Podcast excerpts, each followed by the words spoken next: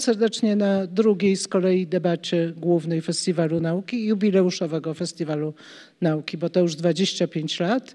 E, staramy się wybierać takie tematy, które są nie tylko interesujące, ale też takie, które zajmują myśli i serca osób, które na nasz festiwal mogą przyjść, albo mam nadzieję oglądać go również online. Niestety ciągle jesteśmy w takim stanie, że większość imprez odbywa się tak, że na sali jest niewiele osób, ale staramy się, żeby wszystko, co robimy, znalazło się potem w sieci i dzięki temu więcej osób może to obejrzeć. Niekoniecznie z Warszawy, ale też różnych miejsc e, kraju i nie tylko.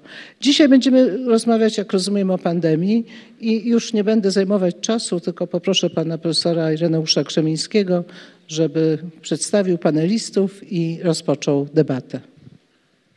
E, bardzo dziękuję, bardzo serdecznie Państwa witam, choć tak patrzę po tej właściwie i mówiąc szczerze pustawej sali, to przypominam sobie, że na naszych debatach wcześniej ta sala była wypełniona, e, ale jeszcze wszyscy nie przyzwyczaili do tego, że można przychodzić niepandemicznie. Chociaż dziękuję Państwu, że jesteście w maseczkach. Ja jestem bardzo zadowolony, bo nawet mój taksówkarz powiedział, że jest dwukrotnie zaszczepiony, nawet dał mi maseczkę, która mi się właśnie rozwaliła, więc y, to jest pocieszające. Y, wybraliśmy ten temat, y, to był mój pomysł oraz pani profesor Nogali Agnieszki z Wydziału Filozofii. Agnieszka się pokaże. E, bo uznaliśmy, że jest to jednak coś niezwykle e, doniosłego i właściwie w polskim tym harmidrze e, dyskursu publicznego tak naprawdę nikt się nie zastanawia, jakie będą długofalowe skutki, albo się zastanawia tak bardzo powierzchownie. I ta epidemia była czymś całkowicie zaskakującym dla współczesnego świata, a przecież to nie jest tak, żeby Europę nie przez wiele, wiele, nawet tysiącleci przez Europę nie przetaczały się równie wielkie e, epidemie. Może one oczywiście inaczej wyglądały, były w innych warunkach, ale nie były czymś niezwykłym. To jest właściwie też coś, co mnie skłania do bardzo wielu smutnych refleksji, e, na przykład takich e, jak wiedza, która zresztą galopująco się rozwija, badając tego ostatniego naszego wroga, y, wirusa, wroga ludzkości, bo te wirusy, kiedyś czytałem taki artykuł sprzed kilku ładnych lat o wirusach jako takich wrogach ludzkości, y, że ta wiedza, która bardzo szybko się rozwija, bardzo szybko daje nam bardzo rzetelną wiedzę, ona nie dociera do ludzi, że ludzie tracą zaufanie albo w ogóle nie wierzą w naukę i to jest bardzo przykre. Więc chcieliśmy to przywrócić również w tej naszej e, sesji, która nie będzie o biologii, nie będzie o biologii wirusa, ale będzie o tym, e, jak w historii ludzie przeżywali te e, wielkie epidemie, czym one były, jakimi skutkami się kończyły, e, zresztą różnymi.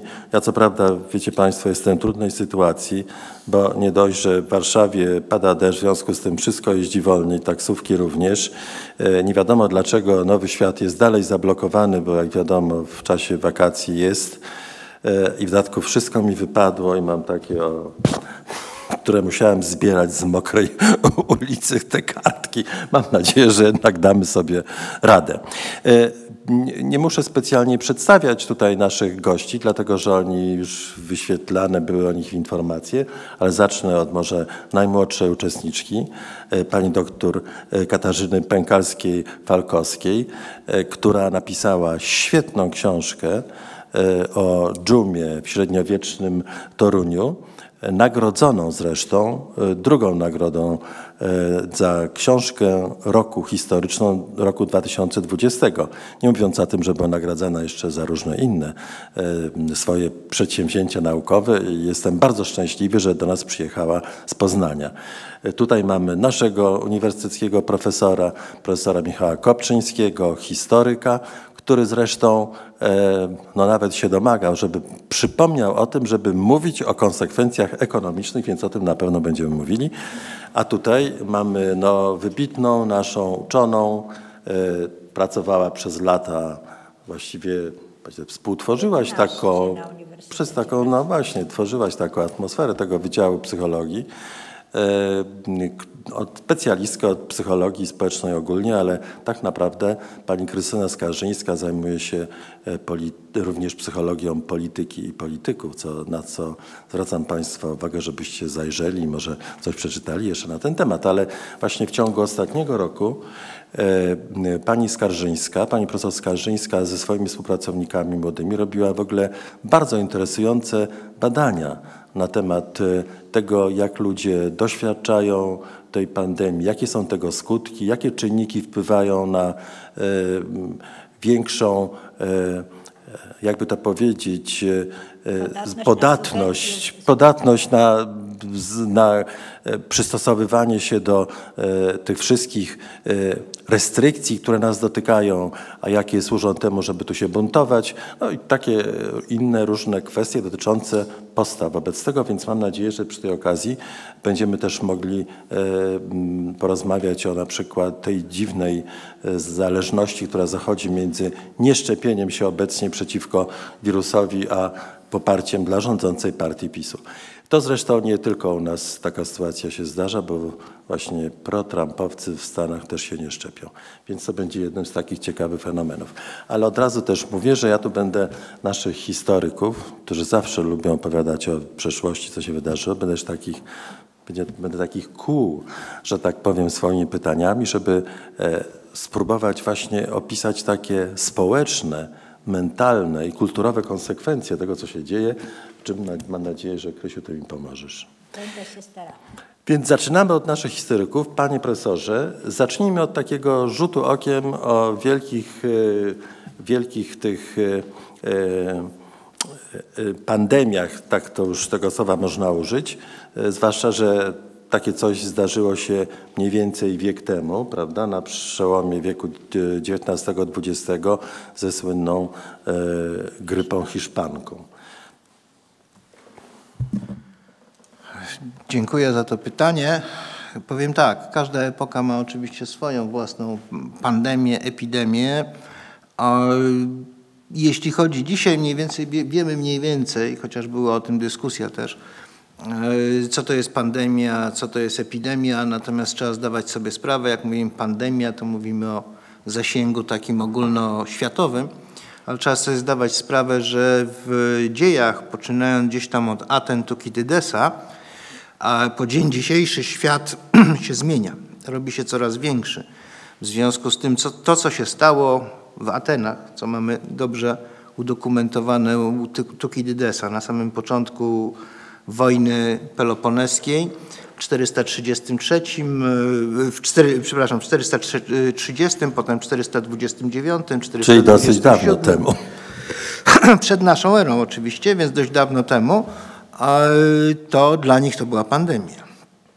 Bo szacuje się, że prawda, 25% ludności Aten y, to zabiło. To znaczy ludności właściwie Attyki, dlatego że Perykles y, zwołał prawda, tą ludność Attyki, jak zaczęła się wojna, do Aten. Za mury, bo podeszli Spartanie. Więc tam jeszcze warunki były takie do śmiertelności podwyższone i niesamowicie korzystne. No więc dla nich to było oczywiście, dla nich to oczywiście był świat, dla nich to była pandemia.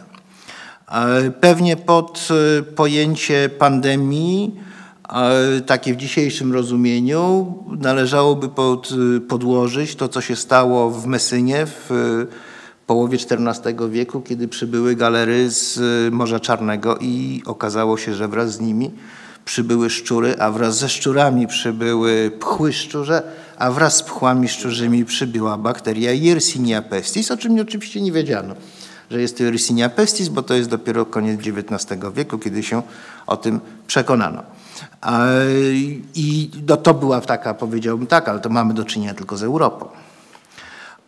Kiedy Kolumb i ludzie Kolumba przyjechali do Ameryki, kiedy przywieźli ze sobą ospę, ale przywieźli też inne choroby, endemiczne w Europie, a nieznane na tamtym terenie, to była straszliwa pandemia. My nie wiemy, ilu ludzi tam wtedy mogło wymrzeć, dlatego że pierwsze jakieś statystyki, lepsze czy gorsze, hiszpańskie dla Nowego Świata, są już w tym momencie, kiedy kto miał umrzeć, to i tak umarł.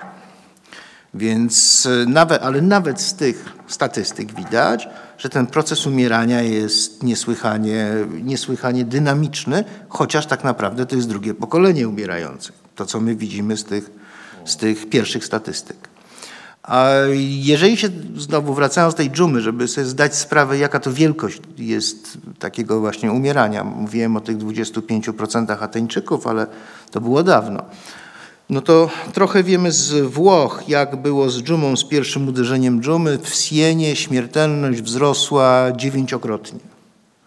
To popatrzcie Państwo to, co jest w danych GUS-u o śmiertelności nadmiarowej, czyli tej w porównaniu z 2019 rokiem.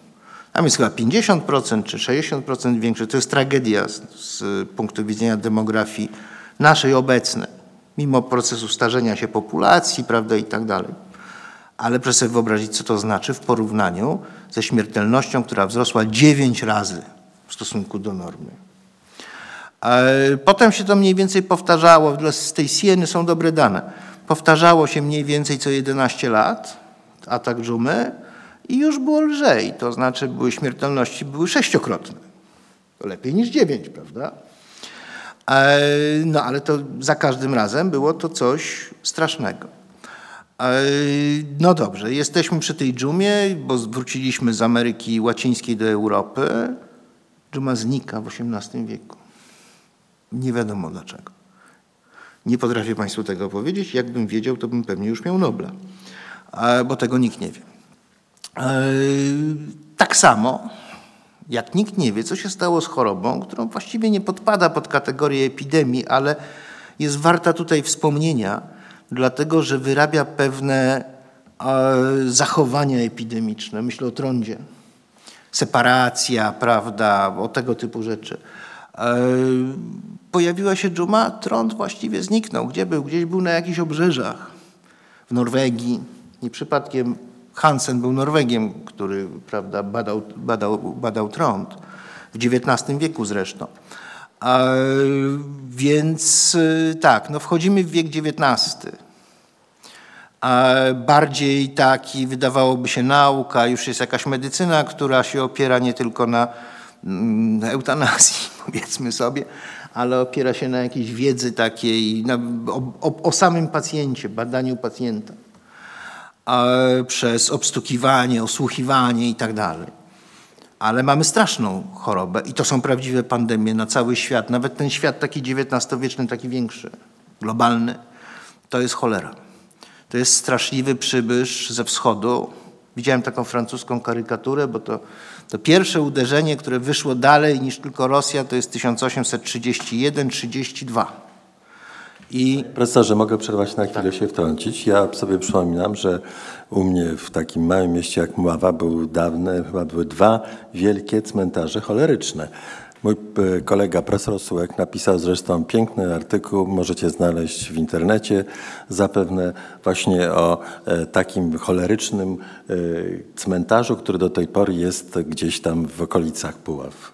Więc to jest właściwie coś, co do tej pory istnieje w takiej nawet zbiorowej pamięci. W Warszawie jest, na terenach kolejowych, tam przy Olszynce Grochowskiej. Dzisiaj on jest ogrodzony, tam jest taki, taki pomniczek, ale oczywiście... Słucham? No właśnie, między wschodnią a Pragą, ale, ale on jest oczywiście malutki. On tak naprawdę, to pole było większe niż... niż tak, tak, więc to są te, to są te pamiątki, pamiątki przeszłości. Widziałem taką karykaturę francuską, która pokazywała ten rok 1831, taki straszny potwór, to jest ta dżuma i było napisane Polacy walczą w obronie Europy. No bo powstanie listopadowe, prawda? Ale powstanie, jak wiadomo, upadło. Były różne ofiary dżumy. Dybicz, dowódca rosyjski, był ofiarą dżumy. Książę Konstanty był ofiarą dżumy. E, przepraszam, cholery. O Boże, już ta dżuma mnie tak. E, był ofiarą cholery i ta cholera poszła dalej. I później do końca XIX wieku są pandemie cholery, które się błyskawicznym sposób przenoszą. To zawsze się zaczyna gdzieś w Indiach, potem idzie przez Europę i potem się znajduje w Ameryce Północnej. No i dopiero mamy ten, to co pan profesor wspomniał, 1918 rok, to jest grypa hiszpanka. 18-19. Ale nie, nie, zapominajmy o tym, że w czasie I wojny światowej e, mamy tyfus, który zabija 2 miliony ludzi przynajmniej tutaj, tu w tej części Europy. W związku z tym są badania nad szczepionką na tyfus, Weigl, prawda, i tak dalej, i tak dalej. Także każda epoka ma swoje własne choroby, ma swoje własne epidemie. Myśmy przez ostatnie półwiecze tak naprawdę zapomnieli o tych groźbach. Bo od czasu do czasu pojawiały się jakieś, e, tak, no w początku lat 60. jest ta, ta ostatnia ospa we Wrocławiu, prawda? Potem jest, e, e, potem jest jakieś takie są grypy z Hongkongu, wywołują rzeczywiście zwiększone śmiertelności w latach 70., ale to szybko przechodzi. Potem SARS i e, ileś lat, kiedy nie było żadnej pandemii, która by nas przestraszyła, aż do teraz. Tak, już kończę. Panie profesorze, bo ja bym chciał, żeby pan powiedział coś więcej o tej y, grypie, o tej hiszpance, która była właściwie już w czasach nowożytnych i była tą wielką, wielką epidemią i ona miała też rozliczne konsekwencje. Ale pięć minut, panie profesorze. Ja nawet spróbuję krócej. E, powiem tak. E, grypa e, oczywiście była wcześniej. Była wcześniej, ale ponieważ e, nie była tak straszna jak e, te choroby typu właśnie dżuma, prawda? To dziewięciokrotne podniesienie śmiertelności. Ponieważ nie była tak straszna, w związku z tym nie wywoływała całej tej takiej machiny separacji, zamknięcia, biuletynów zdrowotności i tak dalej. Grypa zabiła, jak pan każe mi mówić o nowożytności, zabiła w 1558 roku e, córkę Henryka VIII, e, która prawdopodobnie by rekatolicyzowała Anglię, ale, e, no ale umarła. Ja, po niej przyszła Elżbieta, po Marii przyszła Elżbieta, prawda? Więc to są jakieś wymierne skutki. Oczywiście tak, grypa hiszpanka nazywa się hiszpanką dlatego, że w czasie I wojny światowej o tym nie wolno było pisać, a w neutralnej Hiszpanii wolno było pisać. Najlepszą dokumentację z takiej, której ja znam, bo nie wykluczam, że gdzieś są lepsze, mają Stany Zjednoczone, gdzie w zasadzie też nie za bardzo można było pisać, bo już wtedy były w stanie wojny, ale za to obserwowano, dlatego że ta grypa e, miała miejsce w obozach wojskowych. Więc tutaj było, były bardzo duże śmiertelności. Potem proszę sobie wyobrazić transport dwóch milionów żołnierzy amerykańskich statkami zagrypionych, którzy chorują tam te, na tych statkach. No, makabra. I ona jest dość dobrze e, udokumentowana. Była nawet e, na ten temat monografia Alfreda Crosbiego i końcówka tej monografii, ostatni rozdział, on się zastanawia nad meandrami społecznej pamięci. Dlaczego ta Hiszpanka z pamięci amerykańskiej w zasadzie została wygumkowana? To nie chodzi o spisek, to chodzi o to, że wiele rzeczy się działo ważnych. Pierwsza wojna światowa, koniec I wojny światowej i inne jeszcze rzeczy. I w związku z tym ta Hiszpanka z tej świadomości zniknęła. Ale teraz właśnie wróciła przy okazji właśnie tej naszej pandemii bo na to na pewno to, ta epidemia zasługuje. E, ja mam takie pytanie, które chciałbym skierować przede wszystkim do naszego gościa, e, pani doktor z Poznania, ale też e, chciałbym, żeby państwo wszyscy na to pytanie spróbowali pomyśleć. Dlatego, że chciałbym wrócić jeszcze do tego średniowiecza, ponieważ ta dżuma w Europie była chyba jedną z największych klęsk w ciągu tego dwutysiąclecia. E, no nie licząc wojen, ale wojny chyba nie przyniosły tylu ofiar, ile ta dżuma, która się parę razy powtarzała i rzeczywiście była bardzo istotnym e, elementem przemian, które w Europie nastąpiły. Ja mam po prostu pytanie takie pierwsze do pani doktor. Czy są jakieś stałe elementy, które już wówczas wystąpiły w tym średniowieczu, reagowania na dżumę Jakie to miały konsekwencje, jakie to miało konsekwencje kulturowe, ta dżuma właśnie dla Europy, w ogóle dla naszej nowoczesności nawet? Bo myślę, że do dzisiaj są jej konsekwencje widoczne. To zresztą jest pytanie do pozostałych Państwa, będą chcieli Państwu odpowiedzieć. Ja tylko przypomnę, że jest świetna książka Decameron. Mówię z takim akcentem, bo zabrał mi ją mój matematyk na lekcji w drugiej klasie liceum i później nie chciał oddać. Więc Decameron Boccaccia opisuje jedną z takich możliwych reakcji. My bardzo często zapominamy o tym, że przed czarną śmiercią, która uderza w Europie w 1347 roku i trwa mniej więcej 5 lat, zabijając od 35 do 60% e, populacji e, śródziemnomorskiej, ponieważ dla tego terenu mamy e, najlepsze dane były wcześniejsze pandemie dżumy. Tak? I taką wielką pandemią była na pewno dżuma e, Justyniana, która e, szacuje się mogła zabić od 25 do 50 e, milionów osób. Tak? Tylko to jest szósty wiek i potem pamięć o tej zarazie zostaje wygumkowana. I w XIV wieku pojawia się coś zupełnie nowego, przy czym znowu my o czym bardzo często zapominamy, że Wcześniej pojawiają się liczne epizootie, które e, będą towarzyszyły kolejnym nawrotom e, dżumy w Europie. No tak czy inaczej, ten 1347 rok to jest wydarzenie, e, można powiedzieć, apokaliptyczne. Coś, co spada nagle, czego nikt się nie spodziewa, co nie mieści się w horyzoncie poznawczym dawnych ludzi. Szuka się jakichś Tak schemat... jak dzisiaj. E, w pewnym sensie tak jak dzisiaj. Aczkolwiek nasza pamięć kulturowa, nasza pamięć o epidemiach e, jest nieco inna niż wówczas. E, co się dzieje? Szuka się różnych schematów eksplanacyjnych, które mają wyjaśnić, co się dzieje, skąd to się wzięło. Tak? Takie najprostsze schematy eksplanacyjne to są schematy religijne, kiedy uważa się zarazę e, za karę za grzechy indywidualne i e, zbiorowe. W związku z tym pojawiają się nowe kulty świętych e, i tak. Kolejna próba eksplanacji, no skoro modlimy się do Boga, ale niestety Bóg nie przynosi ukojenia i nie odwraca tej zarazy od nas, to poszukiwanie kozłów ofiarnych. E, to średniowiecze jest tym okresem, kiedy mamy erupcję przemocy wobec różnych e, mniejszości, zwłaszcza mniejszości religijnych. I to jest ten czas, kiedy e, postępuje. Hmm, Postępuje nienawiść przede wszystkim e, wobec innowierców, e, patrz e, wyznawców religii judaistycznej. Nigdy później w dziejach, tak, w dziejach epidemii moru nie będziemy mieli do czynienia z tak jawną erupcją realnej fizycznej przemocy.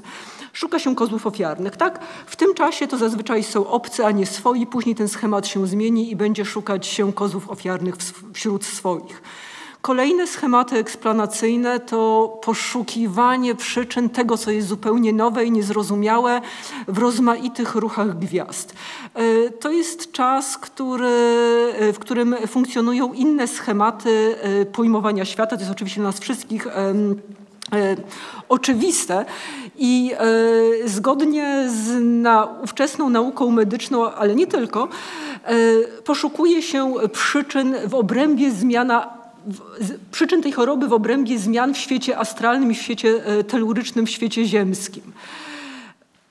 Co dalej? E, zaczynają pojawiać się e, nawroty do dawnych teorii medycznych, do teorii miazmatycznych. Szuka się przyczyn zarazy w parowaniu ziemi, w, złym powietrzu. No dzisiaj mamy słynną malarią. Tak? I można powiedzieć, że ta nazwa malaria to jest taki relikt tamtego myślenia. Malaria jako złe powietrze. prawda? My możemy dzisiaj powiedzieć, że gdzieś na zewnątrz jest takie złe, chorobliwe, brudne powietrze. A potem pojawiają się nowe i nowe jakby teorie eksplanacyjne, e, które z naszego punktu widzenia są bardziej, można powiedzieć, racjonalne. One są związane z przenoszeniem e, zarazy poprzez ludzi, poprzez przedmioty i e, na odległość to jest między innymi fracastoro. I teraz tak, według e, takiego bardzo ważnego włoskiego e, historyka gospodarczego e, Gwidona Alfaniego, ta zaraza istotnie była czymś, e, co przemodelowało nasz świat. Już David Helichi w 1997 roku stwierdził, że czarna śmierć jest jednym z najważniejszych akceleratorów odejścia od gospodarki feudalnej i narodzin renesansu. Po Helichim Alfani zaczyna pokazywać na bazie takich bardzo skomplikowanych, e, ale także bardzo rzetelnych analiz e, prowadzonych na olbrzymich bazach danych, takich danych oczywiście e, ekonomicznych, gospodarczych, że istotnie to jest taka zaraza, która zmieniła gospodarczo nasz świat i faktycznie przyczyniła się do rozkładu systemu feudalnego, ale późniejsze zarazy, późniejsze epidemie dżumy już nie miały takiego wpływu i takiego impaktu, na przykład na redystrybucję dóbr. I co ciekawe, Alfani pokazuje, że e, obok czarnej śmierci, takim czynnikiem, który faktycznie miał wpływ na redystrybucję e, dóbr w społeczeństwie, przede wszystkim społeczeństwie europejskim, e, były potem wydarzenia pierwszej połowy XX wieku, czyli dwie wielkie wojny światowe. Czyli widział Państwo wielkie katastrofy, wielkie klęski, klęski żywiołowe, elementarne, takie jak żuma, ale także takie klęski jak wojna, e, wielkie wojny dwie światowe, mogą e, zmienić jakby trajektorię działania naszego społeczeństwa w każdym wymiarze gospodarczym, kulturowym, ale także odnośnie do różnych urządzeń społecznych.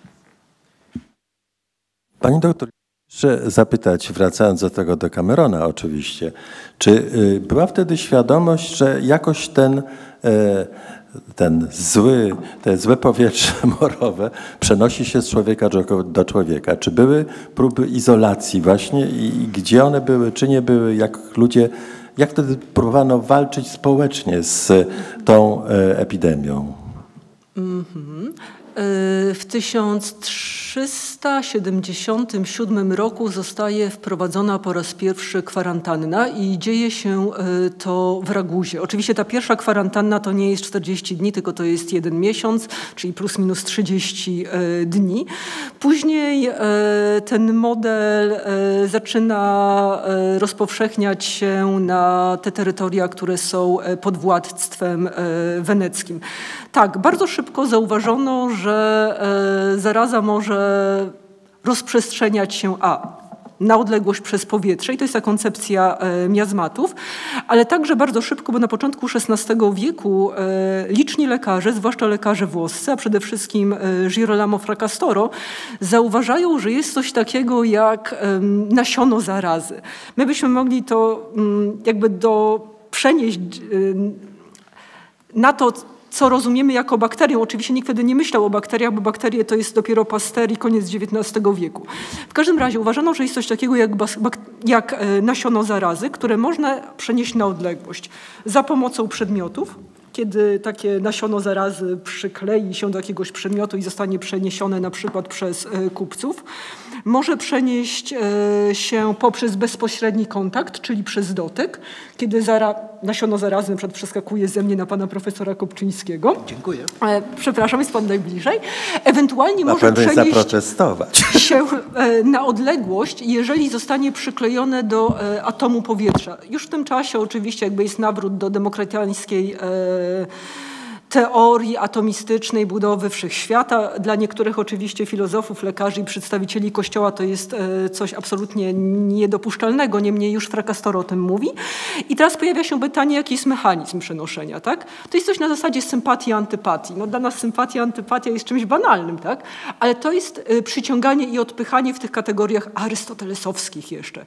Jeżeli nasiono zarazy poczuje sympatię, czyli będzie przyciągany przez kogoś, przeskoczy na tę osobę i zacznie e, tam kiełkować niczym roślina. Jeżeli poczuje antypatię, to niemalże sprawczo poszuka sobie kogoś nowego, na kim będzie mogło e, zakiełkować. I z, tego, z tego myślenia podwójnego biorą się rozmaite na urządzenia społeczne, które mają zapobiegać przenoszeniu się zarazy. E, to jest kwarantanna, to jest izolacja, to jest budowanie miejsc odosobnienia takich jak lazarety. I teraz gdzie powstają pierwsze lazarety. One powstają oczywiście e, we Włoszech, przede wszystkim w Wenecji.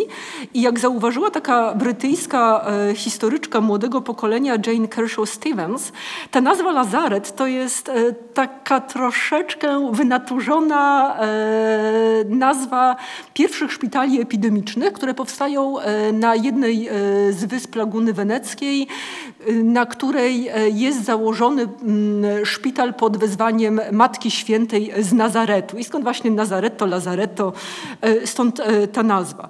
E, pojawiają się rozmaite systemy przydawania czegoś, co się nazywa paszportem zdrowia. Listów uwierzytelniających, że ktoś pochodzi ze zdrowego terytorium i nigdy nie miał kontaktu z zarazą. Pojawiają się nowe formuły mm, kontroli ruchu ludności. Osoby, które chcą wyjść z danego miasta, otrzymują specjalne e, paszporty zdrowia bądź na przykład żetony, które umożliwiają im wyjście i powrót do miasta i tak dalej, i tak dalej. Więc te wszystkie MPI, tak, czyli non-pharmaceutical interventions, które stosuje się współcześnie, to nie jest tylko czas Hiszpanki, ale tak naprawdę jest czas dżumy. E, wszystkie możliwe lockdowny, zamykanie szkół, e, ograniczenia ruchu ludności, to wszystko zostało wymyślone dzięki dżubie. No, no, właśnie, mam taką jedną uwagę, która mi przyszła do głowy, że jednak myśl wyprzedza empirię. Bo oczywiście nie ma ziarn zarazy, ale są bakterie, które są odpowiednikiem ziarna. Wymyślono ziarno, ale to ziarno później znalazło swoje empiryczne e, uobrazowanie, że tak powiem. Bo ja chciałem teraz zapytać y, Ciebie, Krysiu, właśnie o te sposoby, jak to oceniasz, bo właściwie z tego wynika, że podstawowe metody y, zapobiegania szerzeniu się epidemii właściwie wymyślono już w owym średniowieczu, tylko że ciągle wspominał o tym Dekameronie. Oni też siedzieli w odosobnieniu, uciekli z głównego miasta, prawda? No, pewno tak. Pewno tak, rzeczywiście. Najpierw jest jakaś intuicja, poezja, literatura, e, historia, a, a potem badania empiryczne, ale tak e, na, no, na przykład nie wiemy, być może Państwo wiecie, e, jak ludzie te ograniczenia przyjmowali. Czy to było tak, że akceptowali, czy też był jakiś bunt mówienie, no to jest jakieś e, no właśnie e, niszczenie, nie wiem, przyjaźni, normalnego życia, czy raczej to kupowali. Ale jeszcze, skoro już pan profesor mnie dopuścił do głosu, to ja bym coś do tej historii Hiszpanki dodałam, ponieważ to nie jest tak, że Amerykanie, zwłaszcza uczeni, zapomnieli. Otóż University of Columbia, czy Columbia University od lat E, prowadzi badanie nad, to nad ludźmi, którzy się urodzili w roku XIX i XVIII ubiegłego wieku, czyli wtedy, kiedy była Hiszpanka. I ponieważ to bogaty uniwersytet, to przez 60 lat prowadzą te badania. Porównywano e, różne e, parametry psychologiczno-ekonomiczne, łącznie z prawnymi, tych roczników z rocznikami dwa w przód i dwa w tył okazało się, że efekty sięgają właśnie tych 60 lat. To są ludzie, którym się gorzej powodzi, którzy krócej żyli, którzy częściej trafiali do więzienia, e, którzy kończyli swoją edukację na niższym poziomie. Czyli coś jest takiego, co ta choroba pozostawiła. I jak będziemy rozmawiać o skutkach e, pandemii dzisiejszej, to my też jeszcze nie wiemy, jak to będzie. Na razie wiemy, że po y, ozdrowieniu również są jakieś efekty uboczne, neurologiczne czy neurofizjologiczne. Nie wiadomo, jak długo to będzie. Y, także tu, tu jest jakiś problem, ale powiedziałabym tak, no w końcu jestem psychologiem, więc muszę to powiedzieć, że ludzie nie chcą pamiętać o różnych rzeczach, no po to, że to jest bardzo nieprzyjemne. I, ale też tu pan profesor się trochę zapędził, jak powiedział, że nie było zupełnie oczekiwane to, co nas trafi.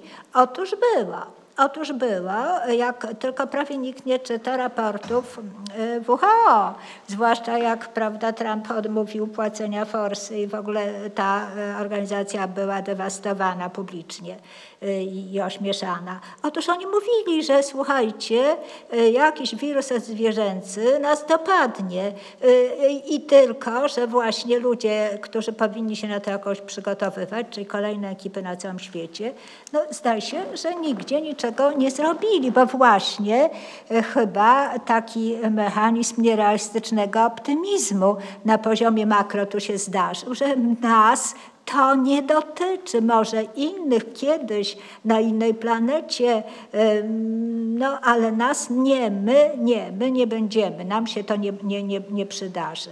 Mm, a jeśli chodzi jeszcze o, o historię, to tak mnie to bardzo ciekawiło, co żeście mówili, bo rzeczywiście widziałam pewne analogie, e, ale też e, myślę, to zwłaszcza w tym, co Pani mówiła o tym wyjaśnianiu, prawda, jak ludzie sobie na różne sposoby wyjaśniają to e, badacze, tacy powiedziałabym pewno może bliższy socjologii, ale i, i, psychologowie, robili takie podsumowania różnych pandemii na podstawie tego, co już było do, dostarczane empirycznie od, od kilkudziesięciu lat. Mówię o SARS, mówię, mówię o AIDS, e, no, również z tej Hiszpanki doświadczeń ko korzystano. I tam się okazało, że to chyba tak już mniej więcej w 90 latach pierwsze takie podsumowania duże się okazywały, że są takie etapy właściwie każdej pandemii, to co jest wspólne, to nie wiem czy Państwo to potwierdzą,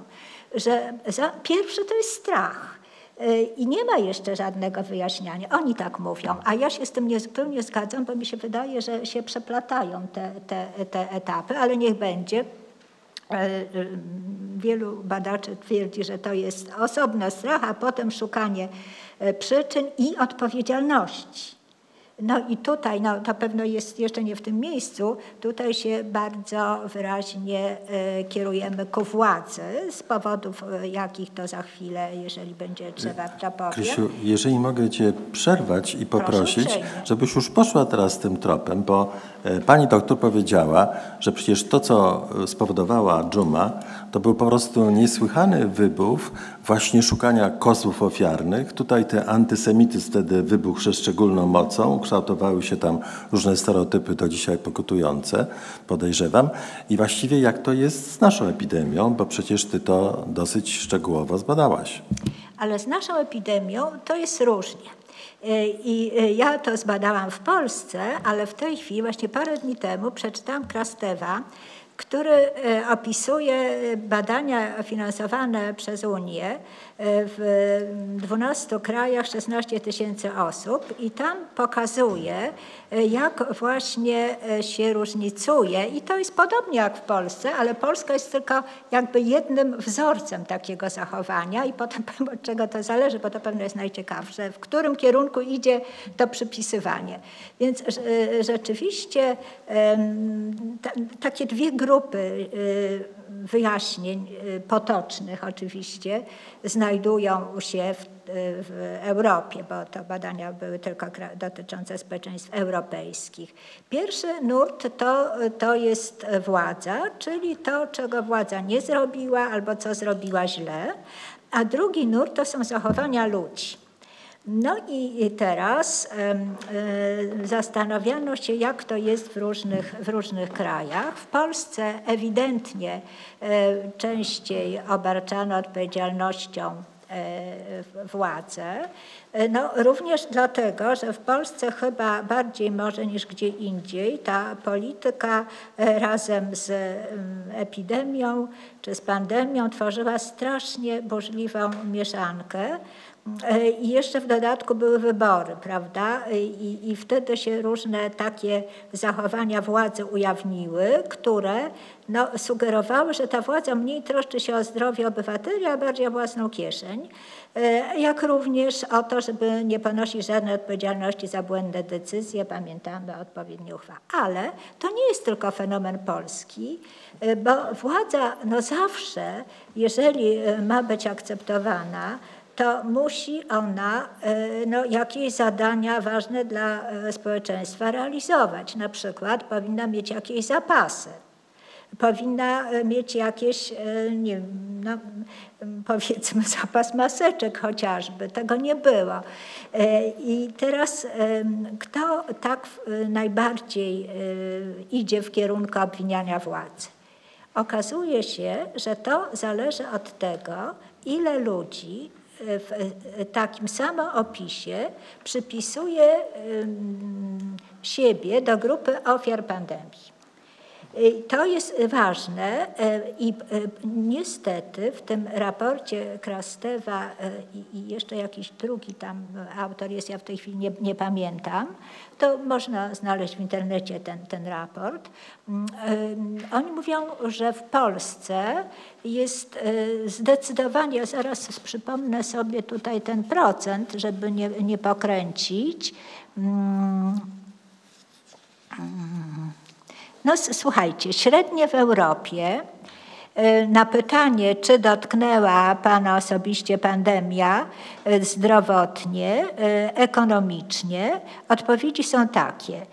Ekonomi średnie w Europie 14% tylko ekonomicznie, przepraszam, to jest w Polsce, 14% tylko ekonomicznie, 47% zdrowotnie nie dotknęło 39, a w Europie jest tak, nie dotknęło 54, dotknęło ekonomicznie tylko 16% i e, dotknęło, bo zachorowałam ja, e, czy zachorowałem ja, bądź ktoś mój bliski, 30%. Czyli widzicie Państwo różnicę, prawda? No i, i, być, i, i potem zresztą pokazują ci autorzy, jak to jest w innych krajach. I rzeczywiście tam, gdzie jest więcej tych ofiar, czy to ekonomicznych, a zwłaszcza zdrowotnych, tam odpowiedzialność władzy jest większa. Ale Krastew jest socjolog, ja jestem psycholog, ja bym dodała jeszcze coś więcej i z innego poziomu tłumaczenia. Mianowicie to jest tak, że ludzie władzy są na widoku. Po prostu y, nie tylko mają pełną, pewną rolę do odegrania, ale, ale również oni się pokazują, oni coś mają wyjaśniać. I te obiekty, które są bardzo widoczne, bardzo często są przedmiotem właśnie przypisywania im odpowiedzialności. To robiono nawet na nieożywionych obiektach, które jeżeli są częściej pokazywane, to im się przypisuje sprawstwo różnych rzeczy. Więc tutaj też jest coś, coś, coś na rzeczy. I, i co jeszcze, Julku, chciałeś? Y, ja jeszcze chciałem zwrócić uwagę na to, że jednak ten kozioł ofiarny to y, doktorantka z tego twojego dawnego wydziału, z psychologii, przysłała mi gdy przygotowywałem seminarium, które właśnie odbyliśmy w zeszłym semestrze z moimi studentami, co najmniej pięć artykułów po angielsku oczywiście i brytyjski, e, amerykański i polsko-amerykańskie które zawierały tytuł, w tytule jakoś określenie kozła ofiarnego. Więc to wydaje mi się jednak dosyć znaczące, że jednak te kozły ofiarne tutaj się też pojawiły. No ale, ale jeszcze chciałbym a też... Ale władzy jako kozła ofiarnego tam nie było, bo ja uważam, że czasami właśnie władza tak, jest kozłem ale ofiarnym. ciekawiło mnie, żebyś powiedziała jeszcze, od czego też zależy właśnie słuchanie władzy, y, w to, że wykonuje się te restrykcje. Dobra. Bo wydaje mi się, że to jest to niezwykle jest, istotna to, tak, kwestia tak, i zwłaszcza tak. dla Polski też jest tak, szczególna moim też, zdaniem. Tak, tak, ale właśnie, właśnie y, i to najpierw wydawało mi się, że to tylko dla Polski, ale potem zrozumiałam, że nie, ponieważ to się zmieniało. E, ja mogę powiedzieć najkrócej tak, że pierwsze badanie, jakie zrobiłam z Konradem Majem z SWPS-u, to było badanie koniec marca. I tam pytaliśmy o to, e, taka dosyć rozbudowana skala, kilkanaście pozycji, e, co do czego e, się przyznajesz, że robisz i akceptujesz, co zaleca władza, czyli tam maseczki, dystans, niewychodzenie bez potrzeby, e, kary za wyjście z zamknięcia itd., tak itd. Tak I wtedy, ku mojemu zdziwieniu, bo miałam ciągle taki obraz Polaka, buntownika, co to właśnie będzie robił, jak chce, a władza niech se gada, 80%, a czasami 82% reprezentatywnej próby, zachowywało się w sposób deklarujący, że tak, że oni tego słuchają i tak robią. I wtedy znowu dla mnie był to szok. Otóż najsilniejszym czynnikiem przy zauważaniu wszystkich innych, czyli to nie były proste korelacje, tylko trochę poważniejsza analiza, to była nieufność. Im bardziej nie ufam, tym bardziej no, można powiedzieć, dzisiaj bym powiedziała, tym bardziej liczę sam na siebie. Y, I co robię? To, co robili wszyscy ludzie. Robię dystans, no, zasłaniam się jak, jak mogę. Nie lubię tych, czy nie akceptuję tego, że ktoś ucieka z kwarantanny. I, to było, i, w, y, i, w, a, i jeszcze był drugi czynnik. Y, to było takie ogólne przekonanie, że świat otaczający mnie jest zły ale to już było troszkę słabsze. No poza tym, jak zawsze, zmiany demograficzne, kobiety bardziej, e, starsi bardziej. Nie było wtedy żadnych e, związków e, z postawami politycznymi ani akceptacją jakichś partii, poza jedną, że konfederaci no, deklarowali, że najmniej tego przestrzegają. No można to tłumaczyć, że też byli stosunkowo młodszą grupą, ale nawet przy kontroli wieku, bo myśmy to robili, tak było. Czyli tu taka jedyna różnica. Potem zrobiliśmy badania przy końcu maja, e, dobrze, przełom maja i, i czerwca i wtedy jeszcze rzeczywiście e, była przewaga tych deklaracji, że owszem, ale o 20% mniej.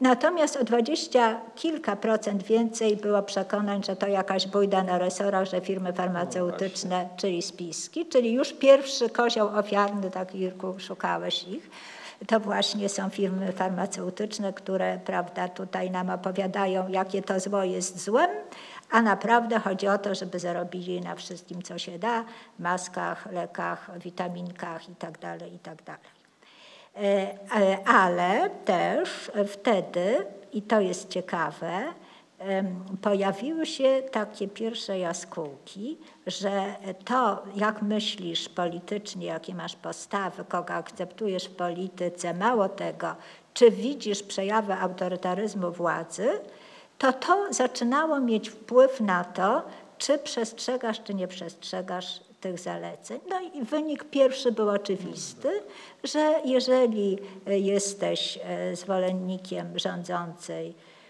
władzy, czy tam partii rządzącej, to różnie było. Myśmy pytali to i na, o, to i na poziomie deklaracji partyjnych, i na poziomie, na kogo będziesz głosował w wyborach prezydenckich. E, to było tak, co było dosyć proste i oczywiste, że no wtedy zwolennicy rządzących deklarowali, że przestrzegają. Ale e, krótko, bo już sześć tygodni potem było badanie, kiedy właśnie te, taka jest moja interpretacja, kiedy właśnie różne zachowania no, na granicy prawa, bym powiedziała, e, były obserwowane i, i, takie też deklaracje polityków, że tutaj właściwie to już epidemii nie ma, prawda, wybory się odbyły, żadnego wzrostu pandemicznego nie ma, hulaj piekła nie ma, to wtedy, e, i to też było niebezpieczne, bo wtedy się, ale odwróciły się takie też trendy, bo również ci, którzy byli związani z e, PiSem, no nie e, deklarowali, że już nie przestrzegają tych, tych reguł. Czyli się poszerzyła grupa tych ludzi, którzy no, mogą roznosić chorobę tak, tak, tak naprawdę. I jeszcze jeden ważny wynik, to też e, z Konradem robiłam, mianowicie okazało się, że ci ludzie, bez względu właściwie na to, to jest ważny wynik, on może jest ważniejszy tak społeczno-politycznie niż epidemiologicznie, ale ci ludzie, którzy widzieli więcej e, przejawów autorytaryzmu, tylko widzieli. Nie było tam pytania, na ile to akceptujesz. To im więcej tego widzieli, tym mniej chcieli czy deklarowali, że przestrzegają zaleceń. A jeszcze później w innym badaniu z Beatą Urbańską i z Piotrem Radkiewiczem, ale to też była wiosna czy czerwiec pewno, okazało się, że również ocena praworządności ale bez pytania, o, nie, bez użycia słowa praworządność, bo to by nie miało sensu, tylko pokazanie różnych przejawów. Im bardziej ludzie, czy częściej, czy mocniej widzieli te przejawy, tym mniej akceptowali to, co władza mówi, że należy robić, czy lekarze również. To jest ważne, że, to, że, że jakby zaczęto mm, jakoś y, widzieć, może słusznie, może nie, tych ekspertów, którzy się pokazują z władzą. To jest w ogóle jakiś ciekawy fenomen. Czy tak naprawdę musiało być, czy to tak jest zawsze, nie wiem jak to tam było, było, było w przeszłości. W każdym razie ten związek e, wyraźnie się pokazał. No, słabsza, ale również istotna była, e, była korelacja między, negatywna między deklaracją liberalnych postaw a przestrzeganiem. No i to jest oczywiste. No i oczywiście podejrzewam, że większość z Państwa czeka na to, a czy to można tak sądzić, że to posłuszeństwo wobec tego, co mówi władza i, i lekarze, to jest przejaw autorytaryzmu, czy nie? No ale to chyba po przerwie powiem o tym. Dobrze, ja mam teraz taką propozycję, żebyśmy zastanowili się nad skutkami epidemii, tymi zwłaszcza długofalowymi. E, w tym E, rozumiem, że pan profesor chciał o tych ekonomicznych, ale ja bym chciał zacząć od bardzo prostej rzeczy. W jaki sposób i czy epidemie wpłynęły jakoś na myśl naukową, na myśl medyczną, po pierwsze.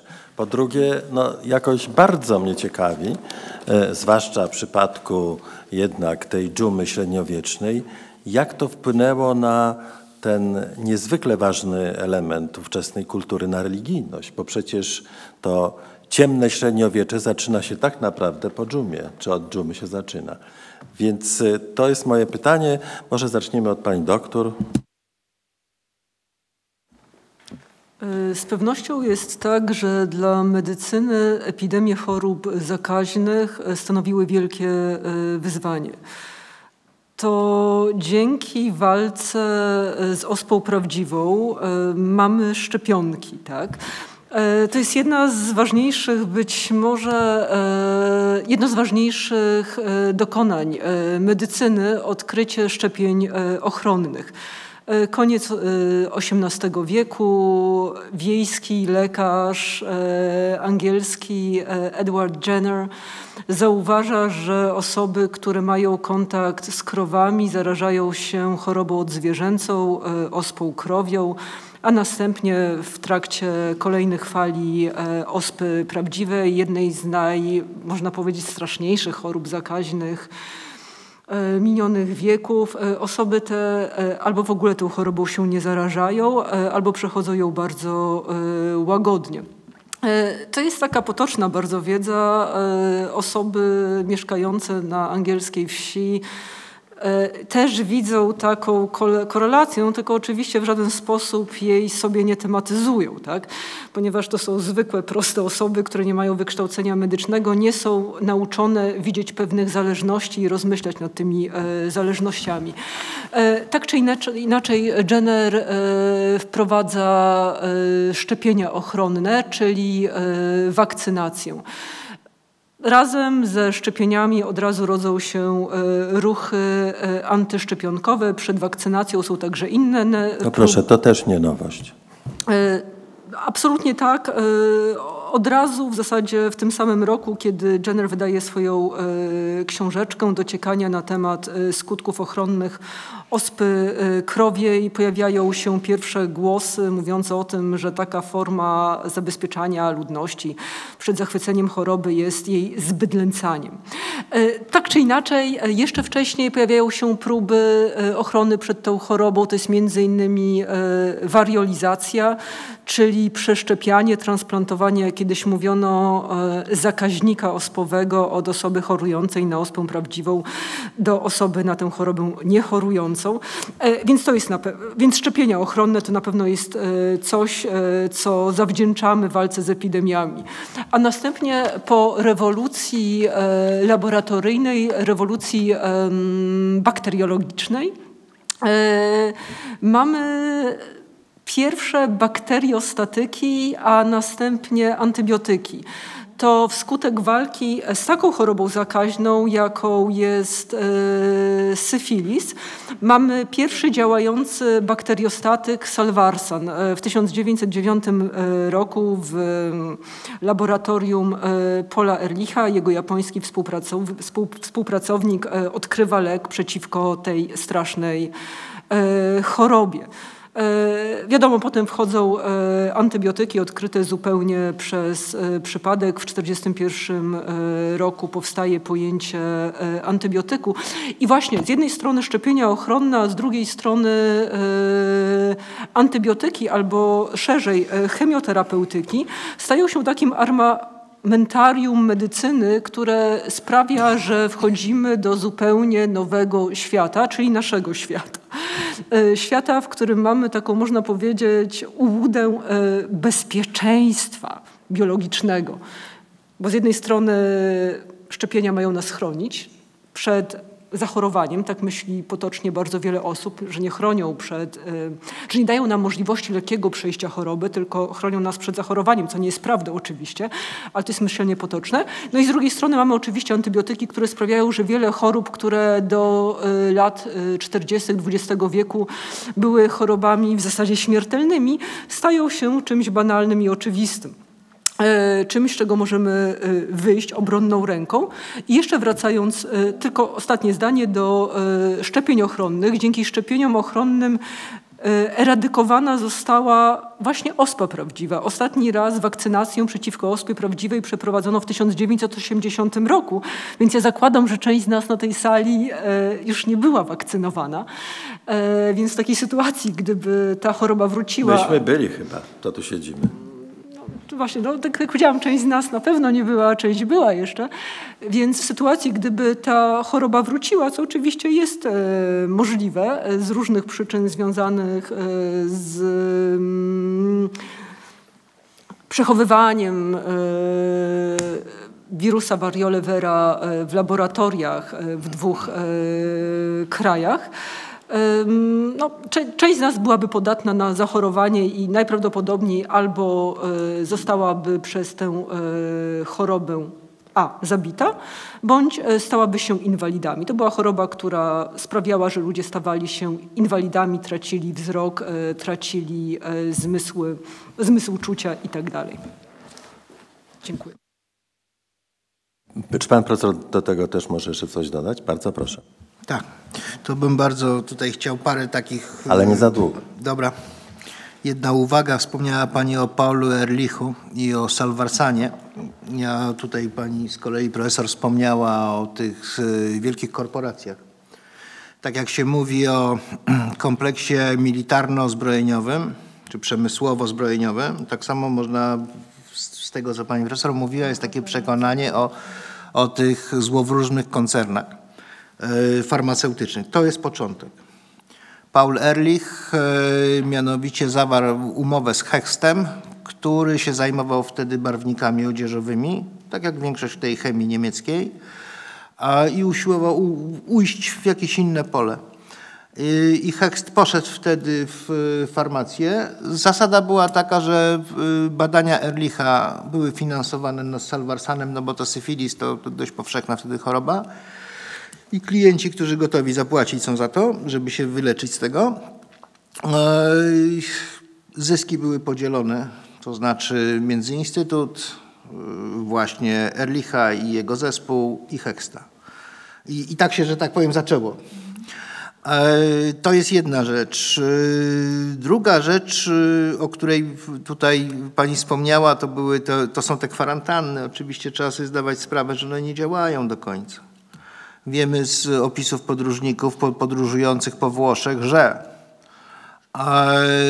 niektórzy z tych sprawdzaczy, czy mają to boletino di sanità, czy nie, to po prostu za odpowiednią monetę wystawiali takie boletino di sanità, a jak widzieli e, takich magnackie... Jak widać, to też jest zwyczaj, który zawsze panuje.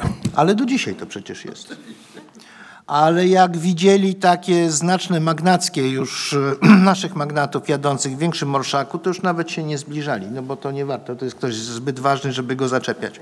Więc to też jest.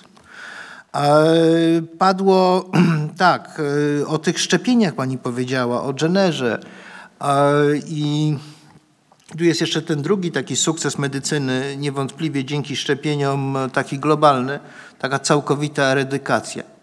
To znaczy jest ospa i jest polio. Ja pamiętam, ja byłem szczepiony na Heine Medinę, czyli na polio. To było przez wypicie. W Polsce tak mniej więcej w latach 60., bodajże 59, to jest 5 tysięcy przypadków. Natomiast wśród dzieci, bo to jest wśród dzieci. Natomiast po tym jak Koprowski, bo Koprowski, absolwent tego uniwersytetu, był e, wynalazcą prawda, tej pierwszej wersji tej szczepionki i kiedy ona była testowana, to znaczy to była ta, ta wersja C taka, bo pierwsza to była Koprowski i jego współpracownicy sami wypili.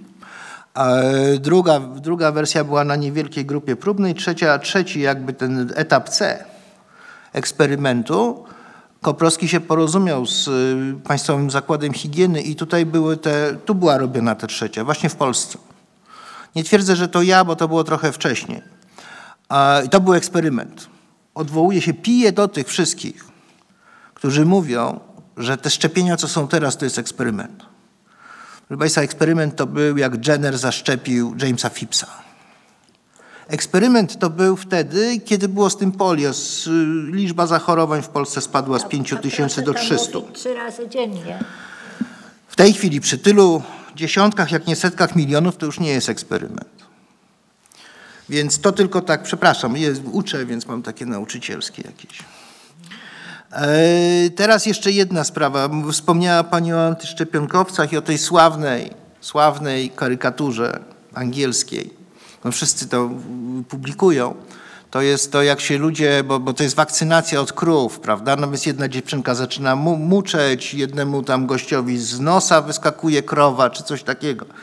Ja tak sobie pomyślałem, że jak ten, bo my, my chyba AstraZeneca, prawda? Że ta AstraZeneca to tam coś z małpy miała. I tak sobie pomyślałem tak, no wyrośnie ogon, nie wyrośnie. Przydałby mi się ogon, proszę Państwa, naprawdę by mi się przydał, bo wtedy bym wreszcie zrobił te rzeczy na dachu, których mi dekarze nie chcą zrobić, bo mówią, że to za mało, że jak się zawali dach, to dopiero wtedy przyjdą. A z takim ogonem bym sobie sam to załatwił.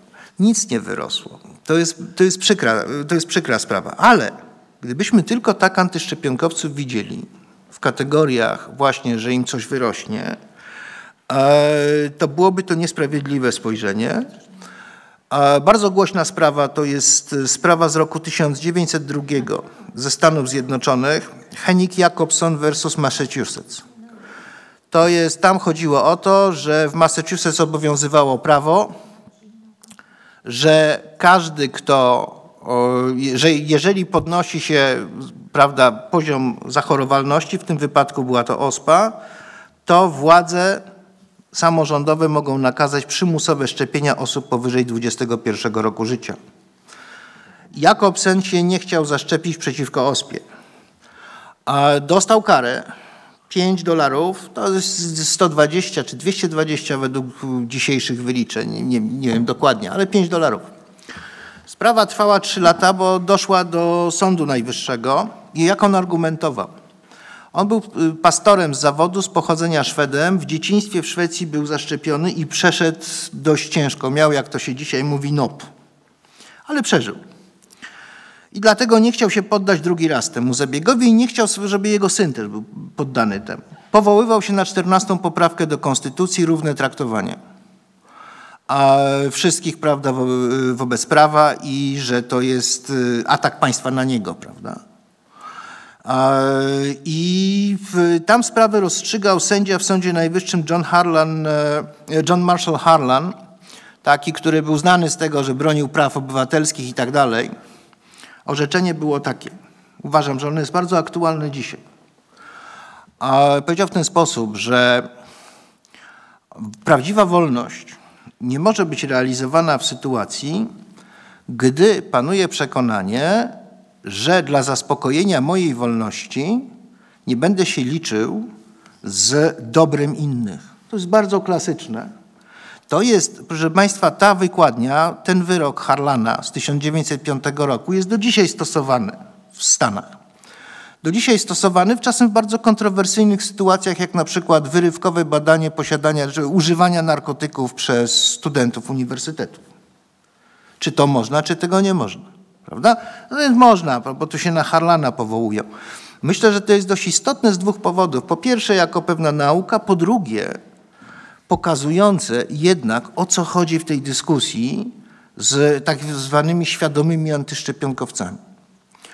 Dlatego, że ten argument dzisiaj też się pojawił, że to jest przewaga państwa. Nie po to, żeśmy się wyzwolili z okowów religii, anglikanizmu w tym wypadku, nie po to, żeśmy się wyzwolili z pod tyranii, angielskiej oczywiście, żeby popaść pod tyranię medyków. To jest to samo, co dzisiaj słyszymy na ulicy.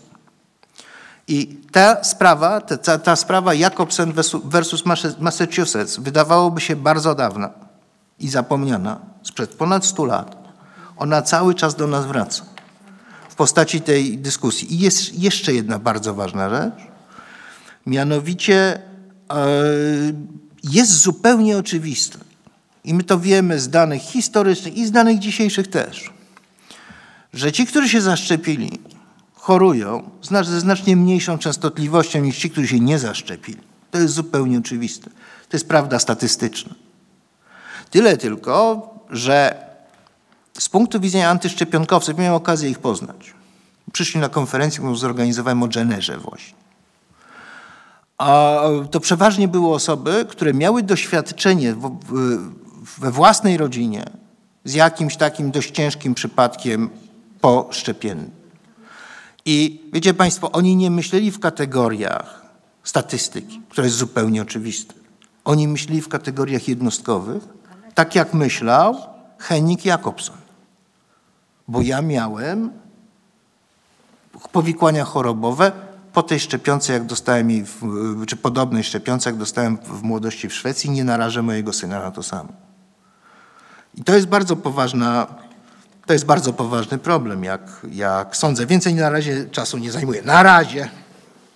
E, bardzo dziękuję i chciałbym od razu, żeby poprosić panią Skarżyńską, panią profesor Skarżyńską, żeby w ogóle nawiązać do tego. Kto właściwie ulega takiemu myśleniu, po pierwsze spiskowemu? E, kim są tacy, tacy ludzie jak antyszczepionkowcy? Kto tam do nich najłatwiej by przystawał według no, twoich własnych badań? A, no, tak, dziękuję to pan albo pani już powiedzieli, że to nie jest jednorodna społeczność, prawda? Ta, ci antyszczepionkowcy. Jedni i rzeczywiście to, co pan powiedział bardzo mocno, że to jest taka nieumiejętność oderwania się od indywidualnego doświadczenia. To jest, ale to jest jedna grupa. Druga grupa to są y, osoby, które w ogóle mają tendencję do myślenia spiskowego. E, no, psychologowie, e, też socjologowie, ale pewno inne grupy, myślę, że historycy też mają jakieś dowody na to, że w ogóle to, e, to pewną dużą podgrupę ludzi myślących spiskowo, to są tacy ludzie, którzy chcą mieć przynajmniej jakąś poznawczą kontrolę nad rzeczywistością. I to są osoby, które trudno przekonać, ponieważ one mają taką dość dużą potrzebę eksploracji świata i oni poznawczo, czy one, te osoby, są poznawczo bardzo rozbudowane i jakby bardzo dużo czytają, dużo wiedzą, tylko że właśnie to, co wiedzą, jest oparte na właśnie selektywności lektur. No wszyscy czytamy selektywnie, poza może wąską grupą wybitnych badaczy. A, i, to, I to jest prawda. Ale też, i to chyba Irkowi, y, profesorowi o to chodziło, że no, to jest taka grupa, która w naszym przypadku, ale też w innych krajach, wiąże się z pewnymi poglądami społeczno-politycznymi. Ale tutaj właśnie nie wiadomo, czy to dlatego, i bardzo trudno jest na to odpowiedzieć empirycznie, czy to jest dlatego, że właśnie w tej grupie się zdarzyły takie e, indywidualne przypadki, e, czy na przykład dlatego, że są głęboko religijne w specyficzny sposób. Pan Bóg dał, Pan Bóg odbiera tutaj y, natura działa i nie ma co tutaj sięgać do. Ale też y, no, z naszych obserwacji wynika, że to są głównie ludzie, którzy właśnie chcą jakąś taką mieć kontrolę, że, że oni są no, jakoś poznawczo nie, niezależni, że oni pokazują swój sposób myślenia. To dlaczego nie idą za nauką? No właśnie dlatego, że szukają swojego własnego wyjaśnienia. Y, I ono jest y, niekoniecznie naukowe, no, znaczy najczęściej nienaukowe. A poza tym, jeszcze też empiryczny wynik, to są ludzie, którzy w ogóle są nieufni. I, jeżeli nie ufam, to, to Krastew też e, pokazał, on wprawdzie badał głównie nieufność do instytucji. Jeżeli nie ufam właściwie żadnym instytucjom, to muszę sam sobie budować, konstruować jakąś rzeczywistość. Ja badałam głównie taką zgeneralizowaną nieufność do ludzi w ogóle, niekoniecznie do instytucji. No i to poczucie, że świat jest wrogi w koło i każdy tutaj czyha, żeby mi zrobić coś złego. E, a ja e, prawda, się muszę jakoś obronić. Także ja bym to tak, e, tak widziała, ale też było szersze pytanie, bo oboje Państwo, Pani i Profesor, mówiliście o tym, co, co pandemie dały nauce. No, nie wiem, czy my, psychologowie i socjologowie, możemy tutaj jakieś wielkie osiągnięcia, ale coś mamy.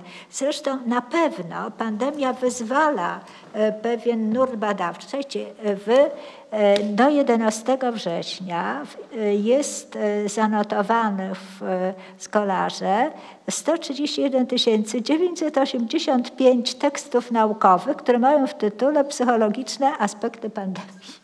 No to dowodzi tego, jakie jest zainteresowanie. Czy z tego y, y, płynie jakaś wielka teoria? Ja nie wiem, jeszcze moim zdaniem nie płynie, ale y, są takie już dosyć ustabilizowane teorie postępowania ludzi i tworzenia się postaw i zachowań w sytuacjach różnego rodzaju katastrof, nie, nie tylko właśnie pandemii, ale w ogóle takich, takich nieszczęść, które dotykają duże społeczności. Na podstawie tego są całkiem przyzwoite, e, empirycznie udokumentowane teorie, no na przykład takie, które mówią, że to jak e, społeczności wychodzą, to zależy od indywidualnych zasobów jednostek i tego, tego, tej średniej, e, i, i, ale właśnie wcale niekoniecznie ekonomicznej zasobności kraju. To, to ta pandemia też pokazuje i Krastow też to pokazuje, że to nie chodzi o ekonomiczne i raczej o dobrą organizację służb opieki zdrowotnej niż y, bogactwo. Tu nie chodzi o bogactwo. Może raczej chodzi o też sposób komunikacji. A drugi wynik y, to y, tacy dwaj badacze, Chris Kaniasty i pani Norris, od lat to pokazują, że to, jak ludzie się w pandemii zachowują i na ile ich zachowanie powoduje, że łatwiej bądź trudniej się z niej wychodzi, to jest e, to, z jaką pomocą oni się spotykają i skąd mają wsparcie społeczne. I że czasami pewne oddziaływania, które mają przynieść pomoc, paradoksalnie niszczą tę społeczność i właściwie nie pozwalają z niej, z niej, z niej wyjść. No i, i, i też to, co mamy teraz, to, to właśnie te badania europejskie to pokazują, to konsekwencje e, właśnie, no powiedziałabym, społeczno-polityczne, już takie dające się zauważyć, mianowicie niezwykle podzielone społeczeństwo. I to w Polsce widać bardzo dobrze. Zresztą też można powiedzieć, że są e, właśnie też to, te badania pokazują takie prototypowe kraje różnych, e, dla różnych wzorców postpandemicznej polityki. I Polska jest właśnie jak to nazywa Krastew demokracją spolaryzowaną. Była spolaryzowana, jest jeszcze bardziej spolaryzowana, ale też chodzi o to, że, że te postpandemiczne roz, nie wiem, czy można powiedzieć rozwarstwienie, bo ono w socjologii ma specyficzne znaczenia, takie, takie podziały dotyczą na przykład tego, właśnie jak już mówiłam, ile osób bezpośrednio się zetknęło z konsekwencjami zdrowotnymi bądź ekonomicznymi.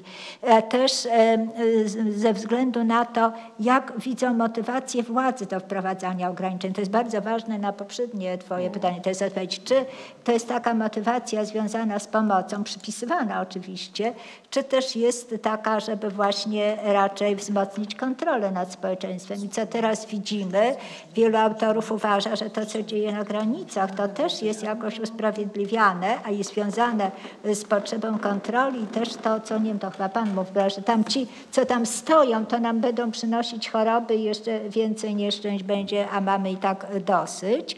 No i jeszcze, o czym nie powiedziałam, ale to jest strasznie ważne, zapomniałam, mianowicie podział pokoleniowy. A, no ale słuchajcie, bo to jest dopiero bomba. Otóż y, to y, młodzi przecież pamiętamy, że mówili, że nam właściwie to nic nie grozi. Tam starzy sobie umierają, no to się oczyści pole, prawda, będzie inny skład populacji i może to nie jest tak tragicznie. Otóż Ale to były takie dane pierwotne, też statystyczne, przez medyków przygotowywane przecież że istotnie ci młodzi właściwie, jeżeli to ich chorowali, to nie umierają, bez, nie umierają ale, w ogóle ale, mało ale, chorują, to jest bezobjawowo. Tak, A teraz się wszystko zmieniło. Tak, ale, ale nie chodzi tylko o konsekwencje zdrowotne, ale o subiektywne poczucie. Ja to rozumiem, ponieważ dla młodych utrata y, sposobu życia dotychczasowego, który się właśnie wiązał no jednak z wychodzeniem z domu, z kontaktami, z byciem w związkach miłosnych albo niekoniecznie miłosnych, ale w jakichś. No, a ludziom starszym, to i wyraźnie jest taki podział do trzydziestki, którzy deklarują wyraźnie więcej cierpień i, i, również w takich e, narzędziach psychologicznych dotyczących siły stresu, depresji. Niejasne jest z lękiem. W różnych krajach jest różnie. A właśnie tu, dlatego w tych pierwszych badaniach młodsi mniej się bali, no bo właśnie też, tak jak mówisz, były, były te dane z mediów yy, wiadome. I, I jeszcze jest coś takiego, takiego bardzo ciekawe, to Dariusz Doliński pokazał, taki psycholog, profesor, że e, młodzi mają taki nierealistyczny optymizm i on ich pytał w różnych momentach pandemii, chyba ze cztery takie fale badania zrobił z kolegami.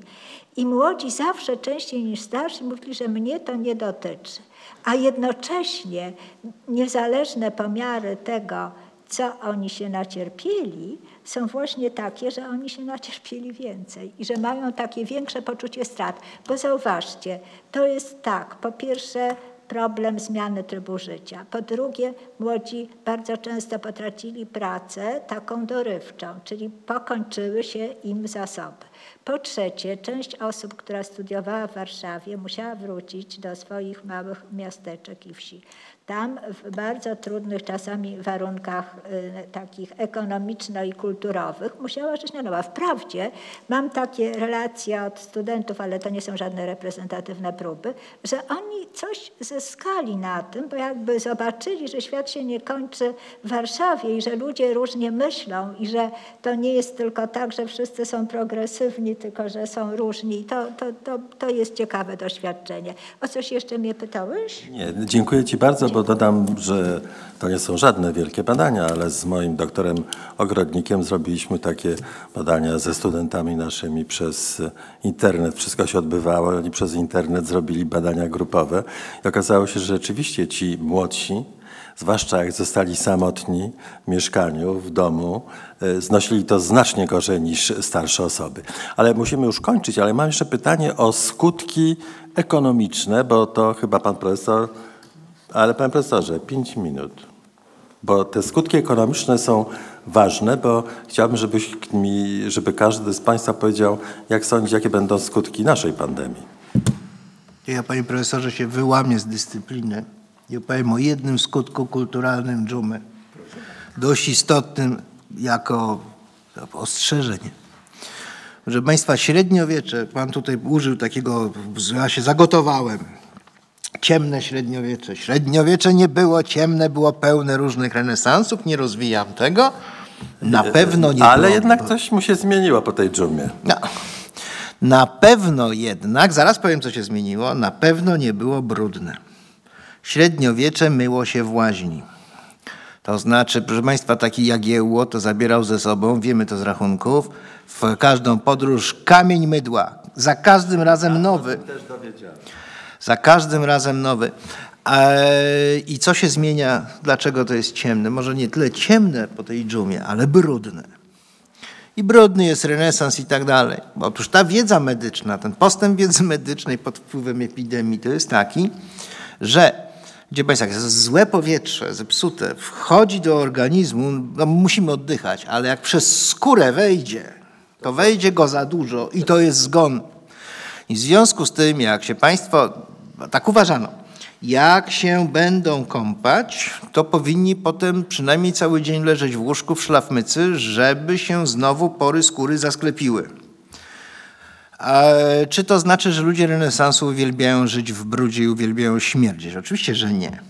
Pojawia się następny nowy typ ubioru. Biała koszula, proszę Państwa. Biała koszula może być zasłonięta, powinien mieć kołnierzyk tutaj i takie mankiety wystające, bo one pokazują, że ona jest biała, zmieniana dwa, trzy razy dziennie zresztą, że ja jestem czysty, ale ja się nie myję tak naprawdę.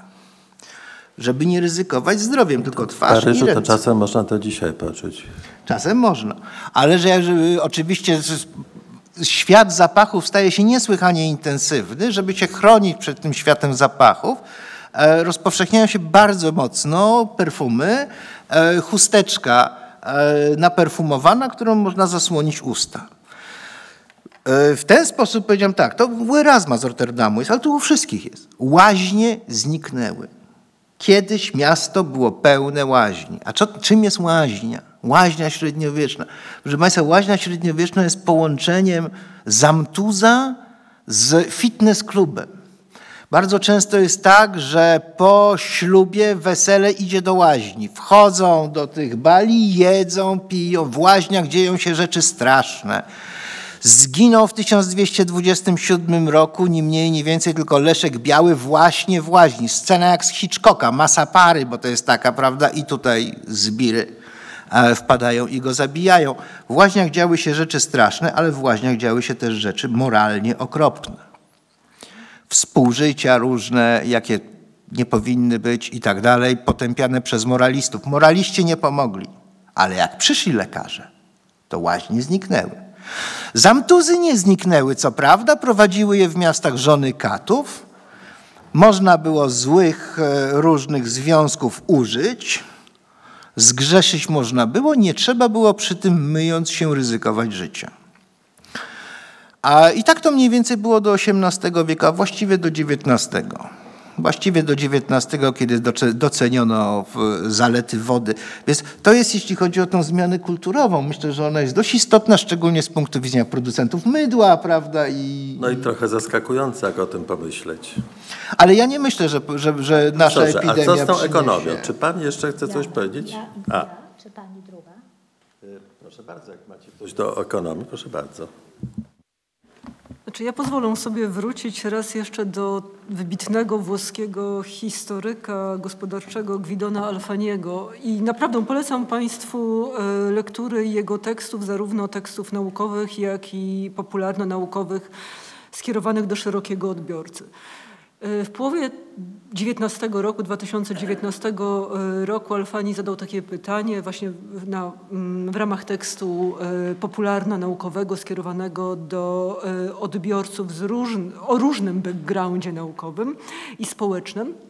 Czy y, ta pandemia, z którą y, właśnie się y, borykamy, doprowadzi do redystrybucji zasobów i do y, kolejnej wielkiej zmiany społecznej? I Alfani napisał wprost: Nie. To nie jest ten y, typ y, pandemii, to nie jest ten typ kryzysu, to nie jest ten typ katastrofy, która może zmienić trajektorię rozwoju społecznego.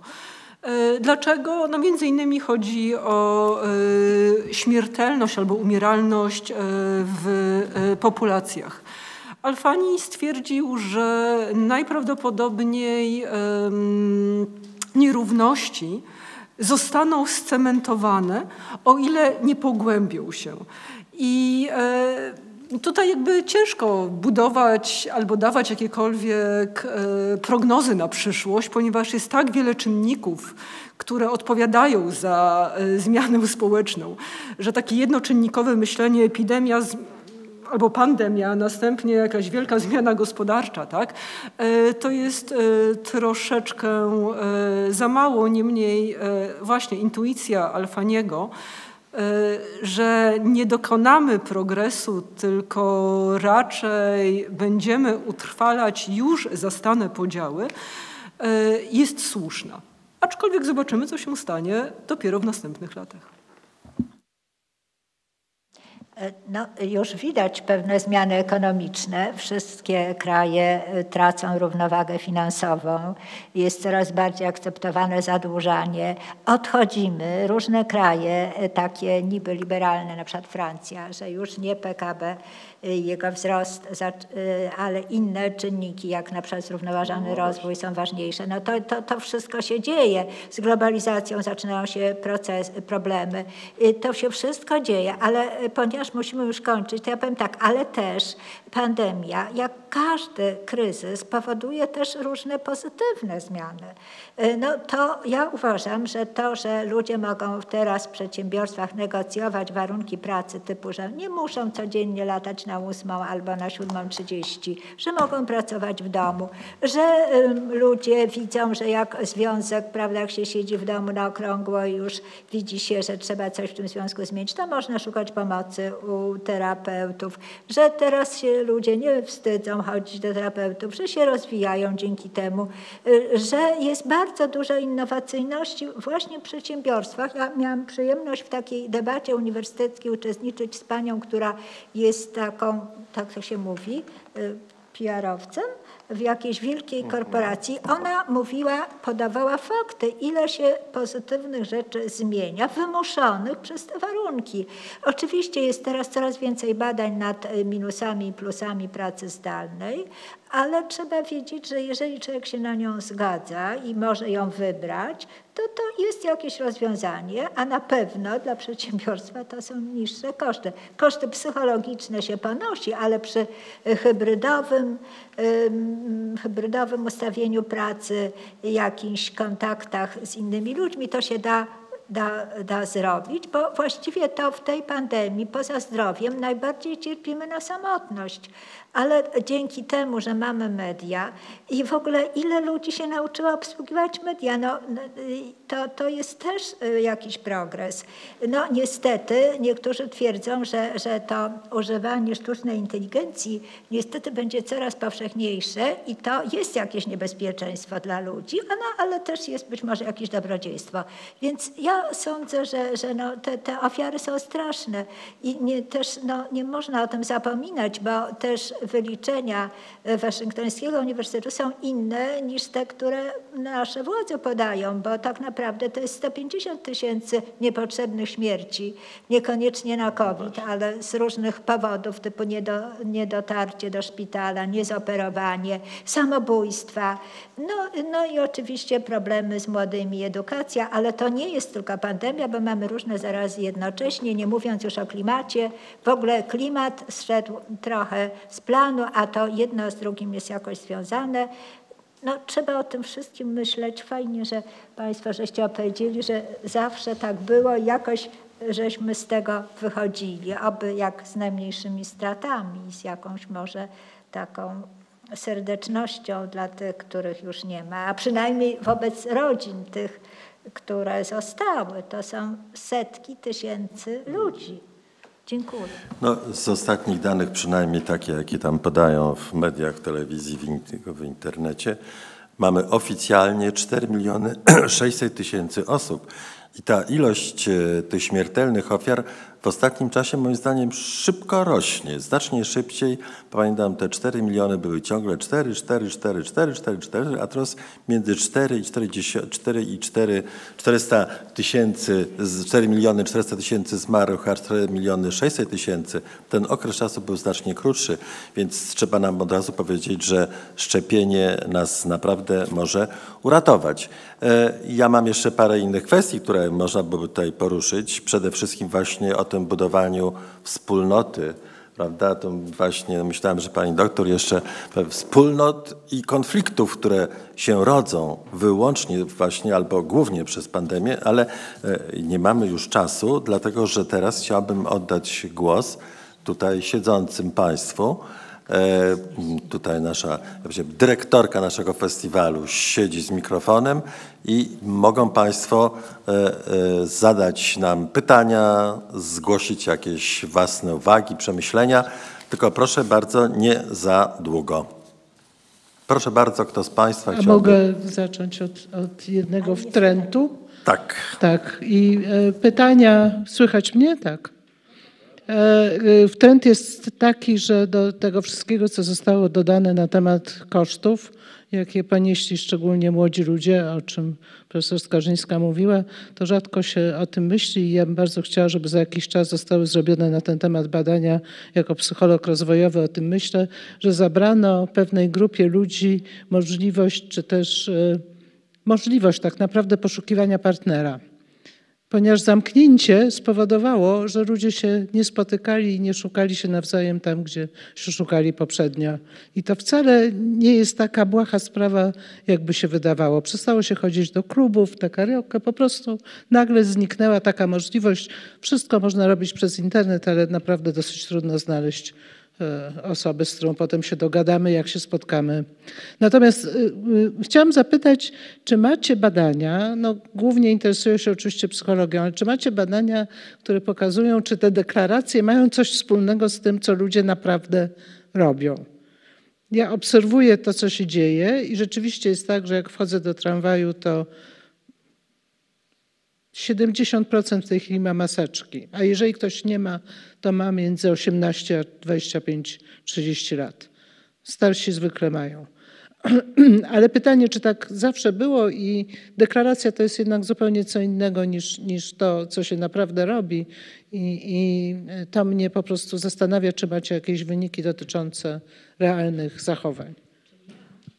Dziękuję. Jeśli chodzi o to, to, to zawsze jest tak, że deklaracje i postawa to niekoniecznie zachowania mamy, ale nie na reprezentatywnych próbach. Mamy porównanie deklaracji z zachowaniami pomocnymi w pandemii, z zachowaniami łamiącymi normy i powiem tak, Im e, mówi to człowiek starszy, tym jest starszy, czyli po 30. Myśmy mieli najstarszą osobę 50-parolatka. Im starsza osoba, tym częściej jest zgodność między deklaracją a zachowaniem. Im młodsza, badaliśmy również takie osoby, co wyglądały na pełnoletnie w tramwajach czy w autobusach, ale no, niekoniecznie mogły mieć tam 17 czy 18, no 18 też pełnoletnia. I takie osoby, e, no to E, znowu zależało to od tego, kto pyta. Jeśli student sam to robił, czyli w ramach jego prac, to dostawały odpowiedź, że nie przestrzega. Jak był starszy, to że przestrzega częściej, ale powiadam, to nie są statystyczne dane. E, a drugie pytanie dotyczyło tego, na ile to zobaczymy, prawda, jak to się dzieje z zawieraniem bliskich związków. E, znowu, ja wiem, że są takie badania publikowane w journalu e, Personality and Individual Differences. E, nie pamiętam ich dokładnie, ale są. Natomiast znowu z takich badań no, niereprezentatywnych, ale młodych ludzi wynika, że portale randkowe miały się fantastycznie. E, ale, ale to nie znaczy, że, bo, bo też te, no, jak no wiesz, tak. te portale to też to nie jest tylko online, tylko to są to, e, A ponieważ pamiętam, bo, bo dla psychologów jest jasne, że takie randki wtedy, gdy się wiążą z niepokojem, to są bardzo atrakcyjne. I jeżeli te osoby się spotykały naprawdę ryzykując e, zdrowie własne, czy, czy w dodatku przenoszenie do domu, zresztą bardzo wiele młodych ludzi, to trzeba powiedzieć z wielkim szacunkiem, jeżeli tylko mogła, to wyprowadzało się z domu, gdzie byli starsi rodzice czy dziadkowie, żeby nie zarażać. Na przykład ludzie, to było naprawdę fantastyczne, wszyscy badani przez nas aktywiści w strajku kobiet mówili, ojej, ja tak się bałam o mamę, babcię, ja wychodziłam z domu i prawie do niego nie wracałam. Siedziałam we własnym pokoju, oszczędzałam ich. No ale z randkami to jest tak, że właśnie im bardziej ekscytujące, ale czy z tego wyniknie związek trwały? Nie wiemy. W ogóle coraz mniej jest trwałych, wiążących się formalnie związków. To jest inna sprawa. Mogę dodać? Proszę bardzo, ale mamy już dużo chętnych. Tak, już króciutko. Jeśli chodzi o te, o te kwestie bliskości i dalekości w czasie epidemii, Cezary Kuklo badał ludność Warszawy, parafii Świętego Krzyża, tego naprzeciwko, w XVIII wieku. I postawił sobie pytanie, czy epidemia działa w taki sposób, że 9 miesięcy po, prawda, czy tego rodzą się dzieci, bo następuje pewne zacieśnienie węzłów e, więzi w obrębie rodziny. Otóż nie rodzą się. Nie rodzą się, nie ma co liczyć na to, że pobyt w domu owocuje, nie wiem, e, romantyczną kolacją. To znaczy dzieci się pojawiają po wzroście małżeństw, kiedy wdowcy z wdowami, prawda, i tak dalej, i dopiero potem następny okres dziewięciomiesięczny. Także nawet w takim, znaczy to jest oczywiście bardzo pośrednie rozumowanie na podstawie tylko takich e, wyliczeń demograficznych, ale myślę, że coś w tym chyba jest. Bardzo, bardzo dziękuję. Profesor Skarżyńska mówi, no dopiero na koniec zaczynamy mówić o takich naprawdę ciekawych i ważnych rzeczach. Proszę bardzo, chciałbym, żeby Pan się może przedstawił króciutko.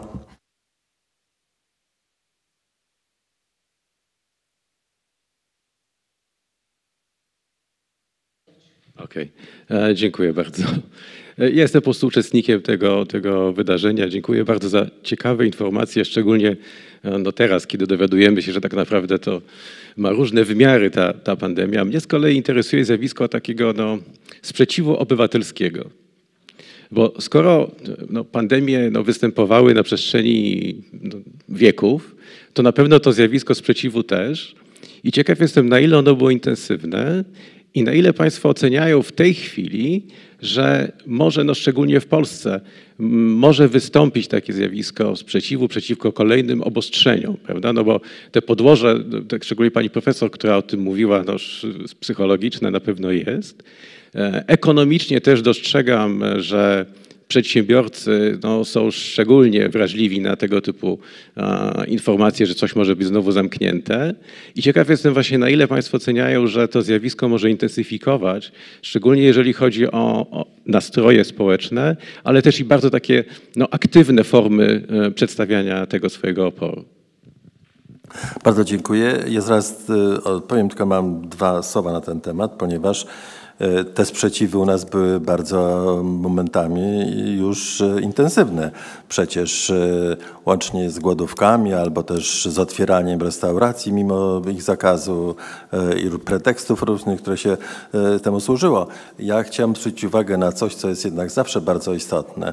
Te protesty są tym większym, im mniej ufamy władzom, i mniej ufamy tym, którzy te restrykcje wprowadzają, ale też zależy to na przykład od wykształcenia. Im większe wykształcenie, tym częściej się to akceptuje. I trzecia rzecz to są interesy, które są bardzo wyraźnie zagrożone. No jeżeli mamy takiego restauratora, który albo uważa, że po prostu upadnie mu jego firma, no albo się zarazi, no to właściwie e, te dwie rzeczy wydają się równie straszne i ta obrona własnych interesów to będzie bardzo istotna. Co Państwo na to? W przeszłości dość trudno jest o tym powiedzieć z tego względu, że jeżeli jest ten taki charakterystyczny prawda, strach, jeżeli wiążemy epidemię z działaniem siły wyższej, to bardzo trudno jest się sprzeciwić sile wyższej. W Londynie w czasie epidemii 1665 roku a w pewnym momencie władze zwołują ludzi, mimo tego, że była izolacja, prawda, chorych, że nawoływano do tego, żeby się nie gromadzić, ale w pewnym momencie są zwołani do kościołów i jest takie wielkie nabożeństwo. Tłum się nie mieści w kościele, stoi przed przez siedem godzin, słuchając pięciu kazań. Także no, znaczy powiem tak, to, to była dżuma, więc, więc to i tak nie, chyba niezależnie, bo to, bo to pchły szczurze, prawda, więc, więc to jednak nie były te takie bakterie jak, jak ten, ale generalnie, generalnie tutaj trudniej było. Myślę sobie, że sprzeciw obywatelski jest bardziej wyraźny w wieku XIX. To znaczy wtedy, kiedy się pojawiały właśnie różnego rodzaju ruchy antyszczepionkowe, o których żeśmy tutaj wspominali i one, i one są oparte na pewnej racjonalności, na pewnych argumentach racjonalnych, jakkolwiek byśmy ich nie uznawali za nieracjonalne. Mogą być prawne, takie czy inne, prawda? Ale nie na takim, że mi coś tam, nie wiem, rogi wyrosną. Więc, więc to chyba jest zjawisko współczesnego społeczeństwa z tym sprzeciwem. Ale nie wiem, może pani doktor. Znaczy ja tutaj się absolutnie zgodzę z panem profesorem. Do końca XVIII wieku to są jakieś pojedyncze mikroopory, kiedy mm, rozmaite obostrzenia godzą w interes indywidualny danej osoby albo danej rodziny. Wówczas istotnie podejmuje się pewne kroki, które mają na celu wyłamanie się z różnych zasad, na przykład nieinformowanie odpowiednich władz o tym, że na, na danej posesji znajduje się osoba chora ze względu na obawę przed zamknięciem danego domu na 6 tygodni itd., tak itd. Tak Ale oczywiście to znamy też z dzisiejszych czasów. Prawda? Mamy takie analogie. Tak jak powiedział pan profesor e, Kopczyński, faktycznie w XIX e, wieku takie mikroopory stają się oporami wyrażanymi przez całe grupy społeczne i chyba jedną z takich e, ciekawszych historii, fakt jednostkowych, ale bardzo bym powiedziała informatywnych, jest bunt polskich i pomorskich migrantów w Milwaukee, w 1896 roku przeciwko władzom medycznym, kiedy władze medy służby medyczne starają się przenosić chorych do izolatoriów, do, lazarotu, do, lazar, do lazaretów. Wówczas osoby z Europy Środkowo-Wschodniej, które mają specyficzną pamięć względem różnych instytucji, e, podejmują e, realny opór przeciwko przedstawicielom władzy, władzy medycznej, ale także władzy policyjnej e, i solidaryzują się ze sobą w tym oporze. No a potem przychodzi wiek XX e, i zupełnie nowe formy oporu, które dzisiaj są na przykład multiplikowane poprzez media społecznościowe, internet i nowe formy przekazu informacji.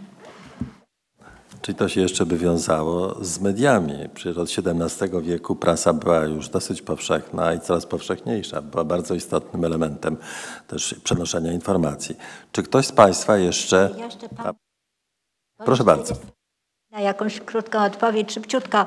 Y, czy ja obserwuję, że coraz to inne grupy wyrażają swoje protesty, ale tak, trochę się zmniejsza liczebność tych protestujących, bo ludzie widzą, że nie są skuteczne. A, a to, co to y, właśnie profesor mówił, że już nam nie starczy czasu mówienia o wspólnotowości, czy jej stracie, czy, czy, czy wręcz przeciwnie, jako efekcie pandemii, ale pandemia nie jest tu jedynym y, czynnikiem, prawda, które, które pcha nas do wychodzenia, nas ludzi, do, do wychodzenia na ulicę. Y, ja myślę, że to, czego jest brak, to solidarności z innymi grupami, które i zawsze niestety tak było. Tylko raz się zdarzyło za mojego życia i pewno waszego też, że, że inne grupy popierały, inne zupełnie dalekie. A tutaj, prawda, no przynosimy Wydarzenie nazywało się Solidarność. kawałek ciasta do, do Białego miasteczka, ale nie, nie stajemy obok y, prawda, szeregu, y, ale rzeczywiście widać, że, że te różne grupy y, zaczynają działać no, w, swo, w obronie swojej, powiedziałabym, nie tylko interesów, ale i wartości. Ja nawet uważam, że to, że, że te czasami protesty są głośne i agresywne, to jest właśnie pandemia to nasila, dlatego, bo pandemia, y, i to nie, to nie jest tylko moja teza, ale chyba byłam pierwsza niż Krastew, że pandemia tę, pan, tę polaryzację wartości również y, nasila. I efektem radzenia sobie jest mówienie, ja tak myślę, ja muszę to pokazać, już nie, nie tłumię w sobie, tylko muszę razem z innymi, bo to trochę, to jest taki bufor bezpieczeństwa, mówią teoretycy, tak? Że nawet jak ja się narażę, że mnie tam kopnie policjant i pójdę do, na posterunek, ale jednak wyrażę, mam taką większą potrzebę wyrażenia swoich wartości. Ja myślę, że, że coraz więcej grup ma taką potrzebę, tylko no, te protesty się na razie kończą niczym skutecznym, więc to jest problem.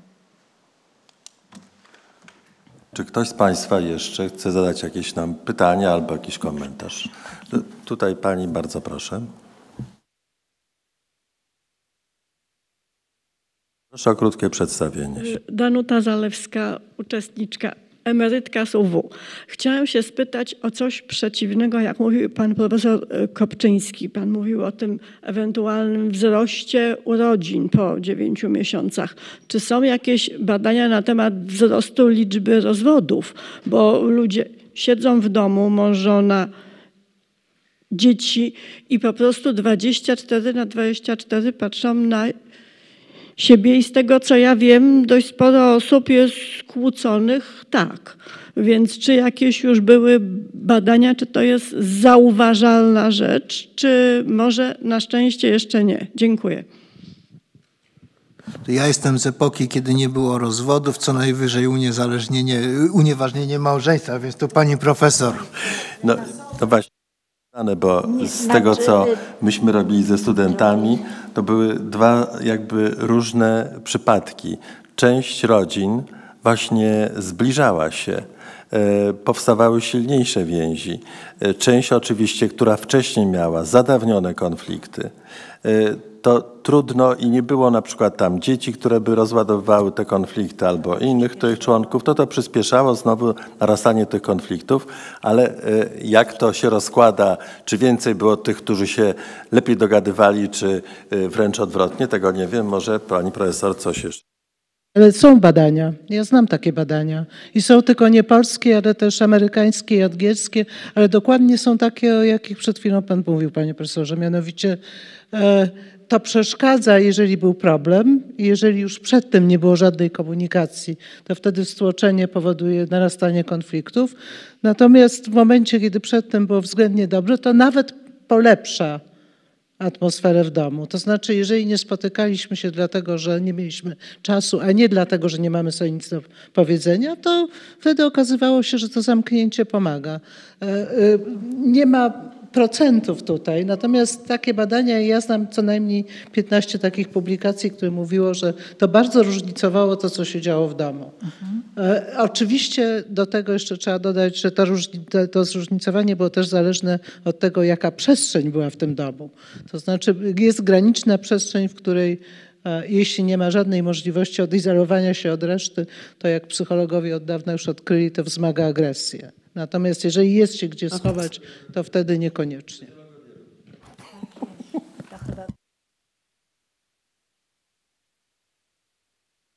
Można powiedzieć, e, ale pani jeszcze, bo yy, wie pani, no jeszcze też tak jak ja też wspomniałam, ci, którzy widzą problemy, wychodzą z tym i szukają pomocy, ale też jest jeszcze taki biologiczno-psychologiczny aspekt, dla których tych dzieci nie ma teraz, tak mi się wydaje, to po prostu wiele, wiele e, osób wskazało na niechęć czysto erotycznych kontaktów, ponieważ jest zagrożenie. Czyli to też no, jest taka potrzeba bliskości, ale bardziej takiej bliskości, no, pogłaskać się, pobyć z drugim człowiekiem, ponarzekać, pośpiewać, e, wypić coś, a pójść gdzieś, ale nie, niekoniecznie konsumowania erotycznego. I to na to, i z tym też przychodzą młodzi mężczyźni na przykład do terapeut, mówiąc, że właśnie moja żona, czy narzeczona, czy kochanka, czy dziewczyna nie chce ze mną współżyć. No a bez tego to trudno dzieci. Tak nie uczono. Okropne te kobiety. E, no, to zresztą bardzo interesujące. Mam nadzieję, że to było dla Państwa ciekawe. No, nie zdążymy już tego podsumowania, co to uważacie, że będzie najważniejszą konsekwencją naszej epidemii, chociaż jakby po jednym zdaniu, ale profesorze, jedno zdanie. Zaczynamy może od profesora Krysi, w tę stronę teraz pójdziemy. No, ja powiem optymistycznie. Mam nadzieję, że konsekwencją tego będzie zmiana polityki, mianowicie żądanie od kolejnych ekip, żeby były mniej ideologiczne, a bardziej praktyczne. I to się już na świecie dzieje, e, że właśnie ten zrównoważony rozwój, a niekoniecznie wzrost e, produktu krajowego brutto. Taką mam. Czy można? Tylko krótko, bo pan profesor chciał, żeby było krótko. Powiem tak. Ja jestem od badania przeszłości, a nie od badania przyszłości. Ale I po co badać tym- przyszłość, jak się nie wyciąga wniosków, przeszłość, jak się te wniosków na przyszłość? No więc oczywiście odrodzi się. Odrodzi się. I być może nawet kulturu, kult y, 3% też. Pani doktor. E, Najprawdopodobniej będą podejmowane rozmaite przedsięwzięcia oddolne mające na celu budowanie różnych form e, solidarności e, społecznej i także właśnie pamięć o tym, że ład społeczny jest czymś kruchym, ponownie wróci do naszej świadomości. Bardzo dziękuję. E, mogę To jeszcze? było bardzo interesujące. E, to Widzę, że tu mamy zdania. jeszcze jednego chętnego i nie wiem, czy... Proszę bardzo, to proszę bardzo. Chciałem przedstawić e, inną ocenę sytuacji od oceny pani profesor. Mam dane konkretne, że zmienia się sytuacja właśnie wśród kobiet, bo bardziej kobiety narzekają na brak kontaktu z mężczyznami i szukają tych kontaktów obecnie. Więc jest trochę optymizmu moim zdaniem. Bardzo przepraszam, a czy pan mógłby troszkę powtórzyć, oddal, mając z daleka mikrofon, bo ja nie, nie, nie zrozumiałam, co pan mówił. Przepraszam mi bardzo.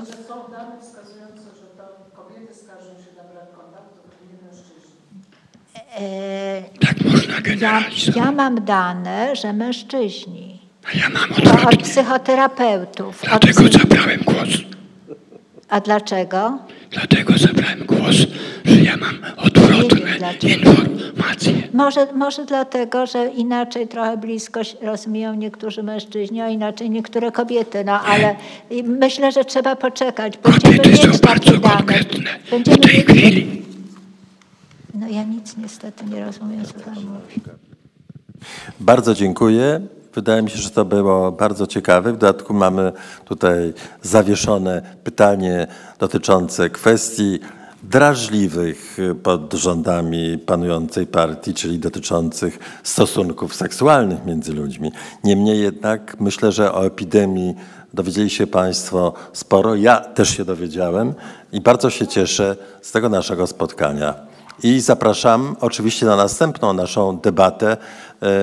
E, Ty Właśnie, na pewno. chciałam po, przede wszystkim podziękować. Mam nadzieję, że debata będzie oglądana. Żałuję bardzo, że ona tak się odbywa i że więcej pytań się nie pojawiło. Myślę, że gdyby było więcej osób, to by było znacznie więcej pytań. Bardzo, bardzo dziękuję. A jednocześnie chcę powiedzieć, że zapraszam serdecznie na następną debatę już jutro i ta będzie czysto online. Niestety nie będzie możliwości zobaczenia nawet w takiej postaci, a problemem jest nie pandemia tym razem, tylko coś, co nam dobrego pandemia przyniosła. Żeby powiedzieć, co nam dobrego pandemia przyniosła, co przyniosła festiwalowe dobrego. Mianowicie przyniosła to, że zaczęliśmy sięgać po uczonych z całego świata. Czy dawniej to był problem, czy ktoś przyjedzie, a teraz nagle się okazało, że można zrobić debatę, w czasie której są dwie osoby ze Stanów, jedna osoba z Anglii, dwie osoby z Polski i można taką debatę zobaczyć. Proszę wejść na stronę festiwalu, festiwalnauki.edu.pl, znaleźć link i obejrzeć jutrzejszą debatę, na pewno ciekawą o tym, czym jest życie. Bardzo dziękuję. To dziękujemy.